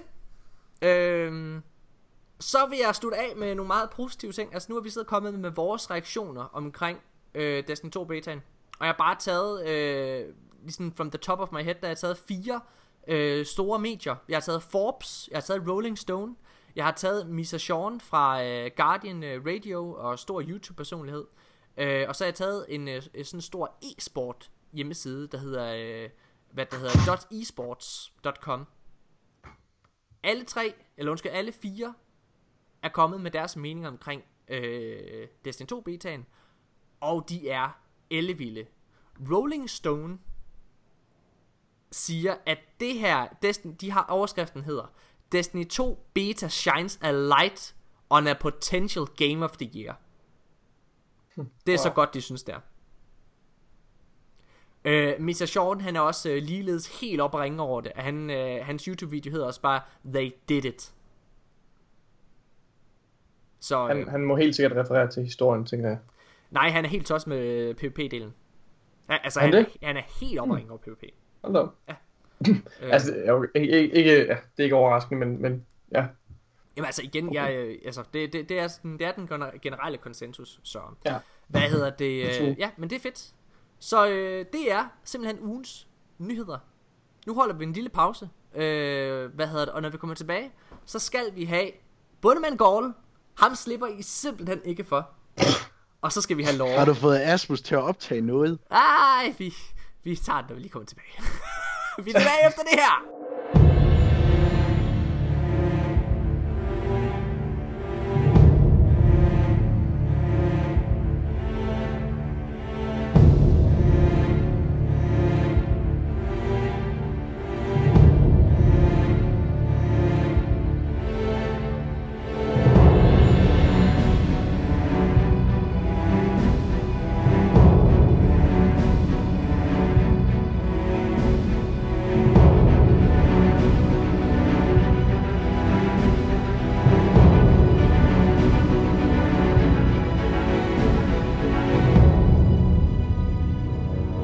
Alle sammen, og, og velkommen. Jeg, jeg ved ikke, hvorfor jeg sidder og laver en åbning til podcasten. Hej alle sammen. Så er vi tilbage igen efter pause. Hvad hedder det? Øh, en af de helt store fa- lytterfavoritter i den her podcast, det er efterhånden blevet Bundemand Gaul. Hvis Gaul, han er, altså, der er ingen tvivl om Bunde Gaul, eller Gaul, han er en Bundegård. Gold han er en frygtindgydende skurk. Han er øh, uden tvivl en af de største modstandere, vi Guardians nogensinde kommer til at face. Øh, men vi kan godt lide at lege med en hvad nu hvis verden. Og øh, hvad nu hvis Gaul han i virkeligheden bare var en, en jysk bundemand, der godt kunne lide at synge.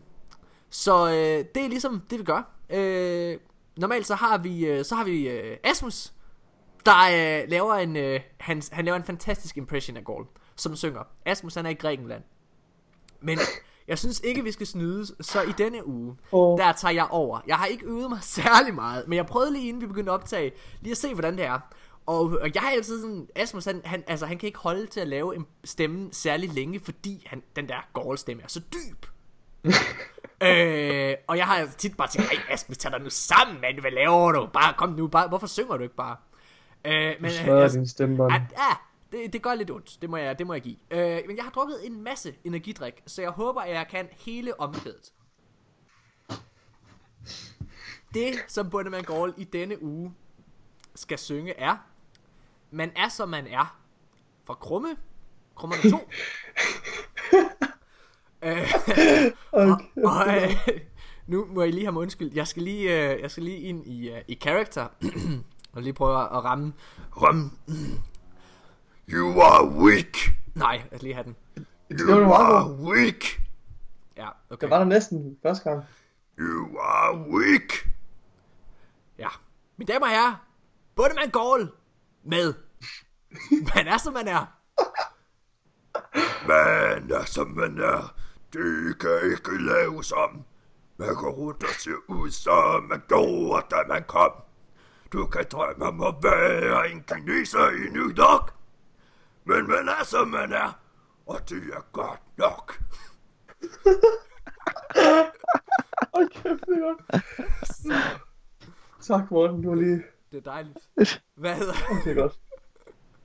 så, øh, Kan I egentlig, det har vi aldrig, jeg tror aldrig, jeg har spurgt Nikolaj, kan du finde ud af at lave nogle impressions af nogle af de forskellige karakterer? Har jeg ikke lavet impressions? Altså, jeg, jeg har faktisk altid fået at vide, at jeg er god til at lave impressions. Øh, men det, det kræver lige... Øh, Kan du, kan du lave Zavala? Han er jeg, har ikke tænkt mig, at jeg har ikke tænkt mig at lave spontan impression lige her. Det har du ikke? Okay, godt. Jamen, jeg synes også, de, de har nogle ret specielle stemmer, de der karakterer, men... Ja. Ja, godt. Hvad hedder det? Øh, Sobi, du skal til, og du er den første, der skal snakke om lov.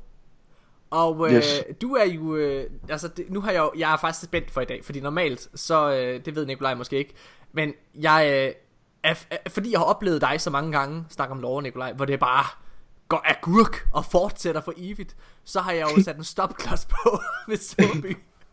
så han normalt kun må snakke i 3 minutter eller 5, og så er det slut. Hvad hedder det? øh, Så det må vi se. Nu skal, du, du, øh, du skal snakke om... øh, Ja, det, det kan du selv snakke om. Men der var her. Hov, yes. skal have jinglesangen til det. Er der en jingle sang? Jamen det er, hvad hedder det, Asmus han præsenterede jo i sidste episode Sobys Åh ja, helt rigtigt, ja. egen lore jingle. Øh, Yes. Den har vi desværre ikke i den her uge, fordi Asmus han ikke klipper den her episode. Det gør Nikolaj. Øhm, Så uh. I må i denne uge må I nøjes med den gamle lårsang fra Såby. Og det er den, jeg lavede. La la la la la la la la la la la la la med Jakob Søby La la nu La la la la la la la la Søby La la nu. Værsgo Søby Jeg sad lige og var ved at koncentrere mig, og så gør du det der, og så er vi bare... Jeg, jeg, jeg, jeg, jeg Okay. finder lige en til Nikolaj, når han skal starte Okay, jeg vil øh, snakke lidt om øh, factionsne, som vi alle sammen kender så godt, og øh, baggrunden, mellem, øh, baggrunden med dem. Fordi der har været de her, inden speakeren kom til, og vi har det her råd, man ikke hører så meget om, som hedder City Consensus. Så var der de her faction wars, hvor alle de her forskellige factions, de kæmpede om ligesom at de, være dem, der leder Guardiansne. Hvor, lige, hvor der så var nogle Guardians, der ligesom slog sig sammen og sagde, vi gider ikke den her krig, toweret er ved at falde fra hinanden, og vi har så meget andet at bekæmpe. Så, og så fik de sat speakeren og det her råd ind. Så kom der de her tre main factions ud af det, som vi kender i dag, og som vi har noget at gøre med. Future War Cult, Dead Orbit og New Monarchy. Future War Cult, den er meget sådan simpel, lige til. De fokuserer meget på her og nu, og de er utrolig fokuseret på krig. Og de har også hjulpet øh, speaker og rådet rigtig meget med at føre de her kampe, som de har. Og øh, så ligesom så på den måde har de fået stor anerkendelse. Men de har en utrolig masse hemmeligheder. For eksempel, at de har fundet noget øh, gammel Golden Age technology. Hvor de så har øh, prøvet ligesom, de har haft nogle instruktioner eller sådan et eller andet til ligesom at finde ud af, hvordan, øh, hvad det her gjorde og hvordan den virker. Men det er sådan en maskine, som man i teorien kunne komme til at kunne se ind i fremtiden. Som de så har sat forskellige folk ind i. De har sat 47 folk der ind i.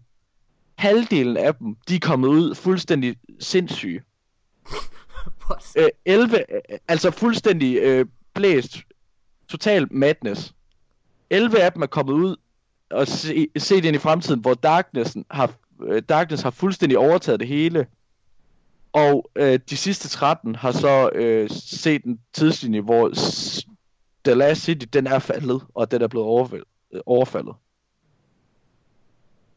Og så er der Dead Orbit, hvor de, øh, de fokuserer utrolig meget i stedet for krig, på ligesom at komme ud og øh, finde ting, og ud og explore en hel masse. De har, de fokuserer utrolig meget på deres øh, flåde, og at øh, komme ud og udforske så meget, så de kan få en eller anden løsning ud i det ydre rum, fordi de er alle sammen enige om, at det her, det holder ikke for evigt, den her Last City. Og så ligesom deres, der har de så sendt en af deres Arak. Øh, øh, Arak, det er sådan en titel, man får inden for Dead Orbit, hvor når man er sådan lidt oppe i, øh, lidt oppe i, når man er politisk leder, eller hvad? Ja, når man øh, ligesom er kommet længere, øh, længere op end os normale. Øh, det er jo også Arak Jalal, der står og øh, rekrutterer os nede i Tower. Hvor de så har sendt nogen ud, og så har fundet noget Golden Age technology. Men øh, så langt væk, at der nærmest ikke er noget. Og så er de blevet angrebet af et Awoken-skib, der ligesom, i stedet for bare at springe dem fuldstændig til atomer til, øh, øh, med det samme, så har de givet dem en, øh, bare ødelagt deres motor, så de ligesom kom, kunne komme over til den her Golden Age technology. Hvor at de også ligesom er blevet, hvor der er nogen af dem, der er blevet fuldstændig skøre på det skib her, er at komme ind til det her Golden Age, hvad end det var. De siger, at de har set syner og alt muligt med nogle øjne og alt muligt. Og de ligesom bare, og så slutter den af med den her besked, der bliver sendt tilbage med et ghost, at de bare skal glemme alt om det skib her, og aldrig nogensinde komme herud igen. Ja. Og så er der New Monarchy, der er fuldstændig modsat de andre. De vil bare have magten. De vil øh, passe på os alle sammen. Og sørge for, at alle har muligheder, og alting virker, som det skal gøre. Og så, at der ligesom skal være den her harmoni i byen, og alle skal, øh, og de altid kan have kontrol over dem, der så prøver at ødelægge De den vil her gerne lave et monarki. Altså, de vil gerne Ja. hæve en enkelt person til at være leder Ja, over de vil hele... hæve, de hæve, øh, de, men de Ja. vil ikke gøre, de vil gøre det på en fredelig måde. De vil ved afstemning i det her råd. smide rådet væk og give en total ultimativ øh, power. Altså, det er jo diktatorship, ikke? Det er det, de gerne vil Jo, have. Jo, fuldstændig er diktator, men klassisk. ligesom, ja, klassisk monarki. Okay. Hvor øh, de to andre, de samarbejder med, med øh, Speaker og det her. Det gør New Monarchy, eller det gør New Monarchy. Lige indtil de får en mulighed for så at smide dem af. Ja. Hvad for en, øh, hvad for en faction appellerer mest til jer to i forhold til værdier og så videre? Al- Altså, øhm, jeg synes jo, alle tre lyder sindssyge på hver deres måde. Ja, de er fuldstændig... Jeg øh, kan bedst lide Future Warcraft. Det er også dem, jeg må, må tilskrive mig til. Men det er også fordi uh, Future Warcraft i høj grad er fokuseret omkring uh, det her med altså, deres, altså, centralen, at, altså den, den centrale del af deres filosofi, det er, at, at krig er en del af, den, altså det er en, en fundamental del af det at være, ja, af det at eksistere. Altså alt levende, altså krig det er bare et, et, en, en ganske fundamental ting, når du har to ting, to forskellige arter, der lever, så er de nødt til at, at, at bekrige hinanden på en eller anden måde. Det er ligesom den uendelige kamp, der altid vil være der. Altså, og vi, vi er nødt til at acceptere, at krig er en del af vores fremtid. Øh, hence Future War Call. Øh, og deres fokus, vil jeg sige, den er ikke, øh, øh, den er ikke sådan rettet i nutiden, synes jeg. Jeg synes, den er primært rettet i fremtiden. Altså meget af det, de, de er dem, der er på fronten, hvad angår ny teknologi, og dem, der søger at, at øh, finde øh, Golden Age tech. Øh, og de arbejder også meget sammen med Clovis Bray, og de har nogle ret kontroversielle midler, øh, som du også har været inde på med den her maskine, som øh, minder lidt om det, som, øh, hvad hedder det, øh, hvad hedder det, Mara Sof har adgang til med hendes øh, Techian Witches. De har noget, der hedder The Veil, hvor man også kan Ja. få det her, de kalder for Visions. Beyond the Veil, hvor du ligesom kan Ja. kigge ind i fremtiden, og hvor du kan forskyde din bevidsthed til andre steder. Ja. Øh, men jeg mindes, at du kan også godt ryge tilbage i tiden. Der er for eksempel også ghosts, der øh, rapporterer, altså ghost øh, fragments, der rapporterer om, øh, om hvor de overværede vivlvind. Altså det, der, det, det, er, det er titlen på det, der skete, øh, da, da hvad hedder det, Fallen, altså Elixni, da de blev forladt af Travelon, da de havde deres version af, af Collapse, hvor Travelon var nødt til at forlade dem. Det er der også, øh, altså så, ja, så det er bare en måde at, at få ligesom forskyde ens vidsthed til andre, mulige, alle mulige steder. Øh, Okay. så de er meget videnssøgende. Ja. Ja. Jamen, det lyder fint. kan, du, kan, du, kan du tilskrive dig til en faction, Morten? Kan du, øh, Øhm. hvad vil du stemme på, hvis du kunne? Jamen, jeg tror jo desværre, at... Øh, desværre, at, øh, at det bliver New Monarchy. Desværre. Øhm, Mm. Fordi at de prøver at passe på os. De vil de finde andre, den, de sådan stærke, den stærkeste blandt os. Hvad siger du? De vil finde den stærkeste blandt os. Ja, og jeg Stærkeste. synes... Øh, ja, det ved jeg sgu ikke. Jeg Og Morten satser på, at han bliver den stærkeste af os alle sammen. Ej, det, det tror jeg, efter at have set mig selv i Destiny 2's beta, så bliver jeg sgu nok ikke det desværre. Og satan, det, altså, det, det, kan gjort, det sgu gjort lidt ondt at spille betaen, fordi det er ikke nogen hemmelighed, at øh, over det sidste halve år, jeg er blevet ret god til Crucible. Og øh, er begyndt at klare mig ret godt. Jeg havde en en mod en med Højgaard her den anden dag, hvor, øh, hvor jeg vandt. Øhm, og det var... Øh, og har generelt bevæget mig op ad rangstigen.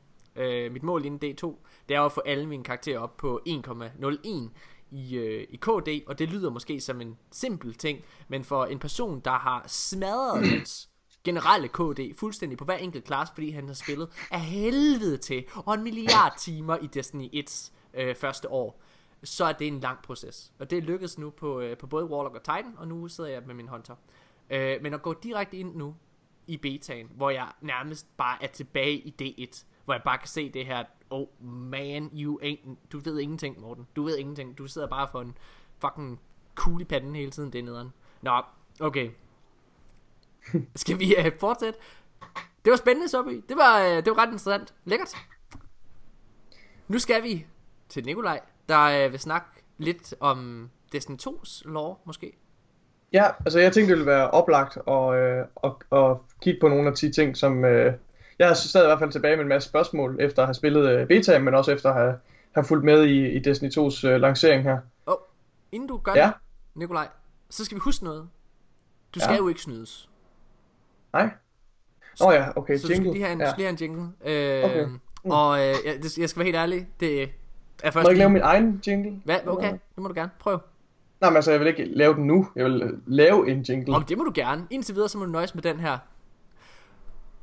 Jeg skal lige tænke på en. du skal der. Okay. Guess who's back? Back again. Nikolaj's back. Tell a friend. He got some law, got some law, got some law. Da, da, da, da, da, da, da, da. Oh, boring times coming now. Boring times coming now. Åh, oh, jeg ved, hvor du bor. Fucking skider dig. ja, det er godt. Okay, prøv. Okay, Kom. tak Lov Morten. mig. Jeg vil se, om jeg kan leve op til, til løftet om en kedelig lore-episode. Ej, hvad hedder det? øhm, Jeg har, de, de spørgsmål, som ligesom uh, sprang ud efter i hvert fald, uh, som, jeg, som jeg også sagde, efter at have spillet betaen og efter at have fulgt med i lanceringen, det er for eksempel, uh, hvem er Gaul og den her invasionsstyrke, vi bliver invaderet af. Øhm, hvordan genvinder vi egentlig vores light? Vi har jo fået frataget os vores light, og Traveleren er fængslet. Så, og vi ved jo, at vi får vores kræfter tilbage. Øhm, det har vi set for trailers og sådan noget, så hvordan kommer det til at ske? Øhm, og så, hvem er failsafe? Det er den, øh, den AI, altså den Artificial Intelligence, som hjælper os i, øh, i striket, The Inverted Spire. Øh, og er Nessus en rigtig planet? Jeg havde aldrig nogensinde hørt om Nessus. Jeg tænkte, der er sgu ikke nogen planet i solsystemet, der hedder Nessus. Det giver ingen mening.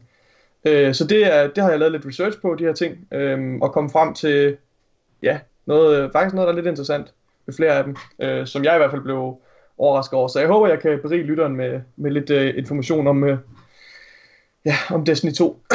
Først og fremmest, hvem er Gaul og invasionsstyrken? Øh, det ved vi jo allerede. Vi ved ikke så meget om ham. Altså, Gaul, han er, han er kommandør af den her Red Legion, som er sådan en elite legion, øh, som Cabal har, har sendt ud.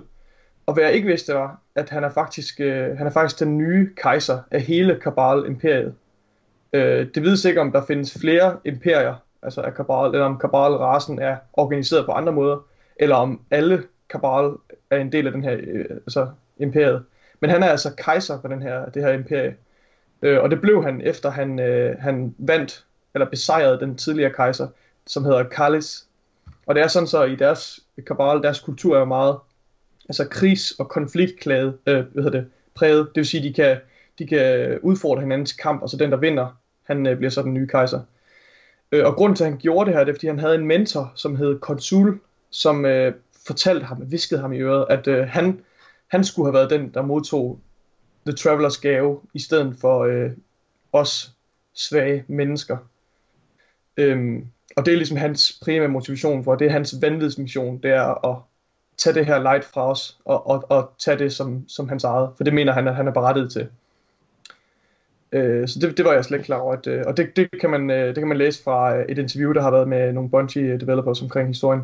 Øhm, og så spekulerer jeg lidt, det er muligt, at øh, Gaul han har lært om Travelerens position ved den her transmission, som de sender til The Head of the Cabal Empire i slutningen af den mission der, der hedder Outbound Signal. Øhm, og jeg tænker, at det kan være, at han, at han måske ikke var øh, kejser, da det skete, altså da de modtog den her transmission, men at han så har derefter har tænkt, okay, nu ved vi, hvor Traveleren er, nu går jeg ud og fanger dem, men først skal jeg lige nakke ham her, den nuværende kejser, over til hans plads. Det synes jeg er lidt interessant at, tænke på. Hvad vil du sige, Morten? Jeg vil spørge dig, hvem tror du han, øh, altså ham der, the, the Council, øh, eller The Council, eller hvad han hedder, øh, Mm. altså hvad tror du hans rolle er i, i, i den historie, vi kommer til? Fordi vi ved jo, han Jeg er... øh, håber, de kommer til at nævne ham. det gør de, fordi vi ved, at han har en meget, meget øh, prominent stemmeskuespiller i spillet. Hey, mener du det? Ja, det er, hvad hedder det, en fyr, der hedder Frank øh, Langella, som... Øh, sådan Det kunne godt være hans rådgiver, måske. Det kunne må, måske godt være blevet til hans rådgiver, eller et eller andet personlig rådgiver. Du tror ikke, det er sådan er... Øh, altså, jeg spekulerede lidt i, dengang vi fandt ud, dengang vi fik at vide, at, øh, at han var en karakter, den her The Council. Altså, jeg har ikke vidst al den der baggrundsinfo, du er kommet med der. Men jeg sad og tænkte på, om det var sådan lidt, øh, hvad kan man sige, ligesom kejseren til Darth Vader. Altså ham manden bag. Det kunne godt være. Øh, Men nu når du siger, hvis der er en, en skuespiller til og sådan noget, så kan, må han da have en betydelig rolle. Og det er en stor... Og de vil heller ikke nævne ham, hvis han ikke har en rolle, fordi de er jo, de er jo slut med det her med, øh, de er slut med det her med lore bag spillet. Altså, ja, det er de jo stoppet med, siger de. Øh, Altså- så vil du skal endelig gribe ind, hvis du har noget, noget tilføje, eller, eller ja, Altså, Ja, selvfølgelig. et spørgsmål. Jeg kan lige hurtigt fortælle lytterne, hvad hedder det, hvis I sidder og tænker, hvem er Frank Langella?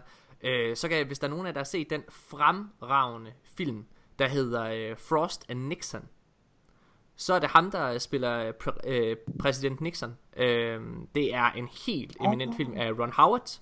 Øh, er jo en stor skuespiller, har Han er virkelig en stor skuespiller. Han Shit, spillede, okay, så må han være vigtig. han spillede Perry White i uh, Superman Returns. Øhm, og ja, så han, han er med i rigtig, rigtig mange ting. Han er Der står konsul, og Øh, det er ham, der spillede The Constable, ja. wow. Øh, så, så, så han har helt sikkert en ret stor betydning for, øh, fedt. for det her. Så mange lag det her. Jeg glæder mig så meget til at... Ja. Nå, undskyld, det var, bare, okay. det var bare for at høre din mening om det, øh, hvad du Ja, tænkte. øhm, og så et sidste punkt til Gaul. Øh, det er, at Mark Noseworthy, øh, en af udviklerne, han er project lead, tror jeg. Ja, han har været ude og sige, at øh, Cabal har altså intet med mørket at gøre. Og det er igen det her med, de er i gang med at udpensle universet. Altså, mørket, det er ligesom en kraft, som Hive tilbeder. Øh, så Hive er ligesom det tætteste på mørket, vi har kæmpet imod. Vi har ikke kæmpet mod mørket endnu. Øh, men vi kommer altså ikke til at, at, øh, at lære mere om, hvad mørket er i Destiny 2. Det er ikke det, historien handler om. Og Cabal har intet med det at gøre. Okay, øhm, hvordan genvinder vi vores light? Det var en af de største spørgsmål, jeg havde, for jeg tænkte, hvordan i alverden får vi vores light tilbage? De her øh, invasionsstyrken har jo, har jo indkapslet øh, Traveleren i den her, det, her, det her energinet, som fuldstændig øh, cutter den her kilden til vores øh, kraft væk. Og øh, det forholder sig faktisk sådan, at øh, The Farm, den nye øh, Social det? space. social space, den er placeret på i European Dead Zone, men det er ikke tilfældigt, hvor den er placeret, for den er faktisk placeret lige ved siden af et kæmpe stor Shard of the Traveler, som er en kolossal struktur. Altså den er, vi, vi stiftede først bekendtskab med, med den her Shard of the Traveler som en energikilde i uh, Chamber of Night missionen, hvor de her, hvor Hive de har fået en af de her shards, og hvor de bruger den som direkte øh, forbindelse Ja. til The Traveler, bruger til, at- Ja. til at dræne dens kraft. Ja, dræner den slide og ligesom udnytter det selv. Lige præcis. Øhm, så det er faktisk det nøjagtigt samme princip, vi som Guardians øh, kommer til at udnytte, øh, lader det til. Øhm, fordi det her øh, skår, det her, den her shard of the Traveler, den er som sagt øh, placeret i øh, ved siden af The Farm i European Dead Zone. Og den karakter, der hedder Hawthorne, hun er jo den, som har etableret øh, den her, øh, den her, det her refuge, den her, øh, det her samlepunkt for, øh, for Guardians. Så jeg spekulerer lidt, at det, hun er måske en af de questgivers, som hun må jo vide noget om den her shard, ellers så havde hun ikke placeret The Farm så tæt på, øh, på den her kilde. Men hun er jo en karakter, der har lært at leve uden light, altså uden Travelerens beskyttelse. Ja, lige præcis. Hun, hun, forlod, øh, hun forlod The City øh, i nogen alder for at, øh, at leve i det vilde. Øh, Hvorfor, og så, hvorfor tror du så, hun har valgt at placere sig der? Altså er det for lige at have en plan B, hvis det hele går galt? jeg, eller jeg, tror, jeg tror måske først, hun har etableret den der farm øh, i forbindelse med, at der kom så mange flygtninge fra, øh, fra The City. Okay. Altså det er ligesom hendes nye kald, det er at etablere den her, det her samlepunkt for, for flygtninge, for de civile flygtninge og for, for Guardians for at genvinde deres kraft. Så ja, det synes jeg, det synes jeg. og så er der et ret fedt øh, øh, citat øh, knyttet til her fra Luke Smith, hvor han skriver, øh, eller siger, Destiny 2 is a game about light and what happens when it's taken from you, and the length that Guardians will go through to get it back. Og det synes jeg, det siger lidt om, øh, altså, at vores første quest for at genvinde vores light, det kan måske altså, være nogle virkelig store udfordringer, vi skal imod der. Hvor vi virkelig, virkelig bliver testet som Guardians. Øh, Så det glæder jeg mig meget til at se. Og jeg synes, det er et vanvittigt fedt tema, at det, at det er det, vi, øh, altså, at det, vi skal. Ja. Øhm, har I nogle øh, kommentarer til det, før jeg går videre? Nej. Så har jeg lidt om uh, failsafe. Uh, det er som sagt den AI, som vi møder i The Inverted Spire Strike, øhm, hvor jeg tænkte, hvad i alverden er det for noget, og hvad har den med noget at gøre? Øhm, og så faldt, faldt jeg over noget, der hedder The Exodus Project. Og Exodus, Exodus det betyder en, mass, en massiv afrejse af mennesker, altså en massiv flugt af mennesker. Og det var et øh, projekt, der blev etableret under øh, The Golden Age med, for, med det formål at kolonisere øh, det ydre rum, Deep Space. Vi skulle ud og kolonisere andre verdener. Øh, og det var Rasputin, som er øh, hovedmanden, som er, har fået ansvar for at, at styre det her projekt. Men til hvert skib, der, til hvert koloniskib, det er de her kæmpe store øh, skibe, vi ser i Old Rush, i uh, The Cosmodrome, som øh, tårner op mod himlen. Øh, det er de her Exodus øh, hvad hedder det, øhm, kolonifartøjer, og de hedder forskellige navne. Der er en, der hedder Exodus Blue, for eksempel. Det er den, der er i, øh, Ja, i X, PvP. øh, i PvP-banen. Øh, det var sådan virkelig tragisk, hvor ja, alle blev fuldstændig slagtet og myrdet. Hva? Øh, og så er der, øh, ja, den nåede ikke at rejse afsted. Øh, men den her, øh, Ej, fortæl lige om det. Hvorfor, ble, hvorfor døde de? det er på grund af, det er på grund af The Collapse. Nå, Der, det skete samtidig med, med Collapse, lige oven i, i slutningen af Golden Age. okay. Og, øh, men det fartøj, som landede på Nessus, og som er relevant for os, det er Exodus Black. Og øh, ombord på hver af de her Exodus koloniskib, der er der øh, tildelt en AI, altså en Artificial Intelligence, ligesom Rasputin, men ikke lige så stærk som Rasputin. Og det, det bliver bekræftet flere gange, at det er sådan nogle mindre AI's, der bare har til formål at sørge for de enkelte koloniskib. Øhm, og det er så Failsafe, det er navnet på den AI, som er på øh, Exodus Black. Øhm, og Exodus Black styrtede ned på, øhm, på Nessus i flugt fra, øh, fra The Darkness og fra Collapse. Øh, og det er generelt, altså de her, jeg tror ikke, der er nogen af de her Exodus-skib, der, der slap væk. Der er også en masse af dem, der havner ude i Reef, øh, som er en del af alle de der fragmenter, der flyver rundt i asteroidebæltet. Det er også de der Exodus-skibe, er der flere referencer til i, i loven. Øh, så ja, og det er lidt sjovt, fordi de her failsafe AI, de refererer til Rasputin som the, the, the, the tyrant, altså tyrannen. Fordi han er så styrende, fordi han er så, øh, ja. Det synes Ja. jeg, det er en lidt interessant tanke. Der er ikke rigtig mere knyttet til det, så det kan man bare spekulere lidt over. Øh, ja, det tror jeg faktisk var alt det, jeg havde. Jo, og det interessante ved det der er, at Clovis Bray, som udviklede Siva, som øh, med, faktisk først med, altså Willa Bray, hun øh, udviklede det til det formål, at det skulle bruges til de her koloniskibe, til at de kunne bygge nye kolonier på et splitsekund, når de nåede frem til deres nye destinationer. Men hvor de så trådte ind og begyndte at, at ville bruge det til våben og sådan noget senere. Så der er formentlig Siva ombord på de her skibe, og der har formentlig også været Siva ombord på Exodus Black, så det kan være, at vi kommer til at se nogle Siva-missioner på Nessus. Det spekulerer jeg, vi gør. Vi ved i hvert fald, at der kommer, at Nightfallet er Siva. Øhm, Et Nightfall er Siva. ja, et, et Nightfall er Siva. Øh, Et, et strike vel er, er Siva-orienteret. Jeg er faktisk, altså jeg er virkelig øh, begyndt at blive virkelig, virkelig varm om hjertet ved tanken om, at vi har så mange fjenderaser tilgængelige i D2. Øh, altså, øh, vi, vi, sad og spillede, vi sad og spillede Striken her i går, Nikolaj, øh, mm. hvor vi... Øh, hvor vi stødte på et public event af en art, hvor vi pludselig ser nogle Fallen komme løbende mod os. Ja, Og det fra var... et nyt Fallen House. Sådan en Ja, lille farve. Ja. Ja, præcis. ja, og det der med, at servitorsne... I, der var også en servitor og sådan nogle shanks, ikke også? Jo. Helt til at starte med. Og servitorsne, de kunne gøre shanksene immune og alt sådan noget. Nå, det oplevede jeg ikke. Altså, de har virkelig gjort noget ved enemiesne. Jeg glæder mig. Hvad, må jeg spørge her på falderæbet, hvad for en øh, gammel fjende er I mest interesseret i at, at møde igen? Altså, hvad glæder jeg mest til at se igen? Siva, Øh, tror jeg. Ja, ja Siva, se hvad de gør ved Siva, men måske også øh, Sirens, fordi Sirens er ligesom den her del af Kabal, styrken, som er, der er ret meget mystik omkring, fordi det er ikke Kabal, det er, de, de arbejder sammen med Cabral, men det har ikke noget med dem at gøre, og de har også de her, de har de her øh, psychokinetic, eller hvad kalder de det, altså de har sådan nogle psykiske øh, energikræfter, hvor fanden man skal kalde det. Øh, ikke, ikke, jeg ved ikke, om de er parakausale, ligesom Guardians kræfter, men de er i hvert fald, de er i hvert fald overnaturlige på en måde. Øhm, de er også, det er også dem, der ligesom er ansvarlige for, at Phobos er så tæt på Mars, for eksempel. Altså, de har simpelthen flyttet Phobos. Øhm, det, det er Ja, de har ligesom... Så der er Er masser det af det der... det. Det er, det er ligesom historien bag Cyan Flame. Altså, det er det der med, at det var ligesom dem, der ligesom tog et bid ud af Mars, for så at rykke den ud som den her måne, som de så brugte som base. Ja, altså der er alle mulige sådan, ja, det, det, og, det, og den bliver holdt, den bliver holdt fast i sådan et øh, falsk øh, kredsløb ved hjælp af deres kræfter. Det er, sådan, altså det er virkelig, der er virkelig nogle interessante ting omkring de her science. Det håber jeg, vi får udpenslet lidt mere. Fandt du egentlig ud af, øh, du sagde, at Nessus ikke var en rigtig planet, Nikolaj. Fandt du Ja, ud af, hvad... det er, det er mit sidste punkt. Okay. Øhm, Må jeg lige, må jeg lige inden... glimrende, nå, ja. Ah, okay, så ødelægger lige segwayen. Det er meget kort. okay, jeg vil bare lige hurtigt svare på, hvad jeg synes er fedest øh, i forhold mm. til, øh, til fjenderne. Og det er, øh, jeg glæder mig allermest til at møde Hive igen. Og grund til, at jeg glæder mig allermest til at møde Hive igen, det er på grund af den der lille bemærkning fra ham, der er forfatteren øh, til Destiny 2. Øh, jeg kan ikke huske navnet på ham, undskyld. Øh, Øh, men vi nævnte det i en tidligere podcast, hvor det blev til en stor nyhed. Det her med, at Nokris nok er hovedfjenden i den første øh, store expansion til Destiny 2. Fordi øh, han siger jo, at der er jo ligesom en grund til, at øh, Hive Knights er helt sorte og har vinger lige pludselig i det gameplay, vi har set fra reveal-traileren tilbage.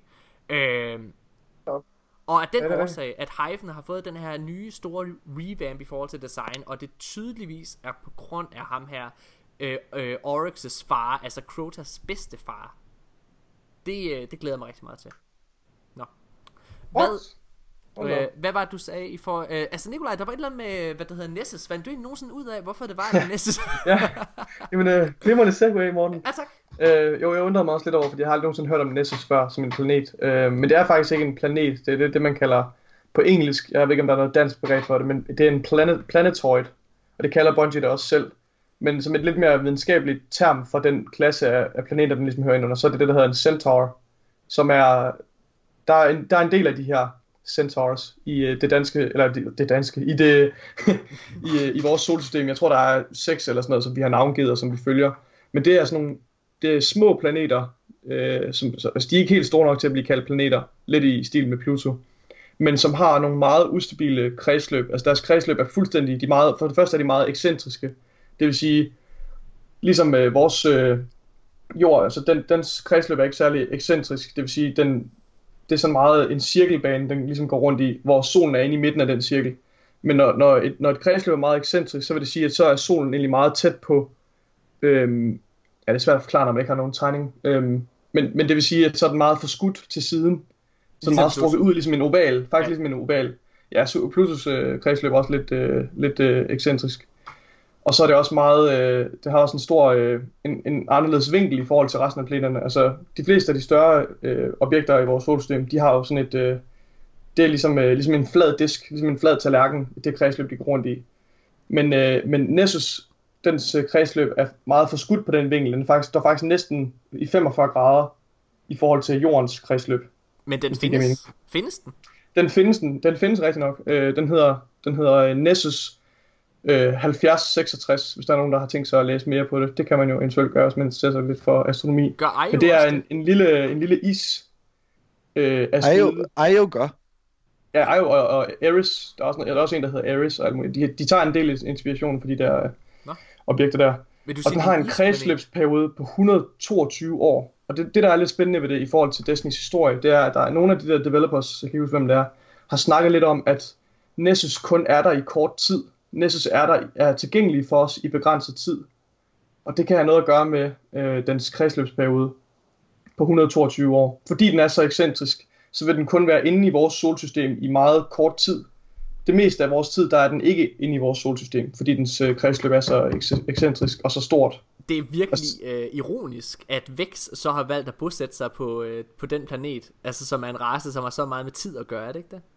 Jo, jeg, jeg synes også, det er lidt underligt. Jeg, jeg, jeg er lidt interessant, altså det, det er interessant, at Bungie Developers nævner det her med, at den kun er tilgængelig for os i, i et begrænset tidsrum, på grund af det her med øh, dens kredsløb. Så det, det synes jeg er virkelig interessant. Det ved jeg ikke, hvad de har tænkt sig at gøre det, at det er noget med, at vi kun kan være der i historiemæssigt øh, på kort tid.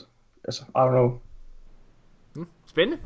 Ja, Nå, øh, Nikolaj, det var rigtig spændende. Det var der også så med Factions. Hvad hedder det? Øh, Nikolaj, du er jo, øh, du skal jo ind og øh, du skal på Bornholm lige snart. Og, øh, Ja. hvad, og hvad hedder det? Er det konstabel, eller hvad hedder det? jeg, jeg er i gang med at uddanne mig til konstabel Ja, ved opklaringsbataljonen på Bornholm. Præcis. Og der tager du til den 30. Så vi får optaget en podcast, inden du tager afsted igen. Øh, og så Ja. håber jeg, at der er et øh, lovsegment igen næste uge. Det var vildt, vildt spændende det her. Øh, Mine damer og herrer, det har været øh, en meget, meget lydig podcast. Det var en god, det var en god episode. Det var det, er det. du, det er det, du mener med det. Det var ikke, der var ikke for mange afvielser, ikke for meget bullshit. Og, ej. Nej, den har faktisk været ret, øh, ret lige til benet. Det har været en rigtig god episode. Det sker meget mere, når det er dig, øh, ham og Asmus, der er her. Ja, ja. Så er der fuldstændig... Øh, fuldkommen Det stikker fuldstændig af. Jeg, hå- kære lytter, jeg håber, I har nyt det, og, øh, og at I har fundet øh, de her lore-segmenter interessante. Det har jeg i hvert fald. Øh, Nikolaj, jeg var helt tosset med den måde, du valgte at præsentere loven på den her gang, med at du satte nogle spørgsmål op fra starten af, så vi vidste, hvad det var, vi skulle lytte efter. Det, øh, det gjorde det ret interessant. Det var fedt. Lidt mere struktur på det, når man så lytter. Præcis. Ja, okay. Hvad hedder det? øh, Tusind tak, fordi I har lyttet med alle sammen. I må gerne skrive jeres mening omkring loven, og øh, hvis I har nogle ting, I godt kunne tænke jer at høre noget omkring, så må I også gerne skrive det til os. Husk at give os en anmeldelse inde på iTunes, følg os på SoundCloud, og øh, giv os et like på Facebook. Og hvis I står og mangler en klan, øh, så skal I være meget velkommen til at melde jer ind i The danske Guardians. Det er en klan, der er ved at vokse. Vi er næsten over de 100 medlemmer nu. Øh, det er ret crazy. Og øh, vi ser alle sammen rigtig meget frem til Destiny 2. I næste uge, der kommer vi med vores anmeldelse af Destiny 2's beta. Øh, når vi alle sammen har haft tid til at spille øh, nogle flere classes, når vi har haft tid til at bare spille betaen noget mere, og, og fordøje øh, de oplevelser, vi alligevel har fået. Øh, og også sammenligne det lidt mere med Destiny 1. Jeg glæder mig rigtig meget til at lytte, øh, eller at, at have næste episode. Tusind tak, fordi I lyttede med. Hej.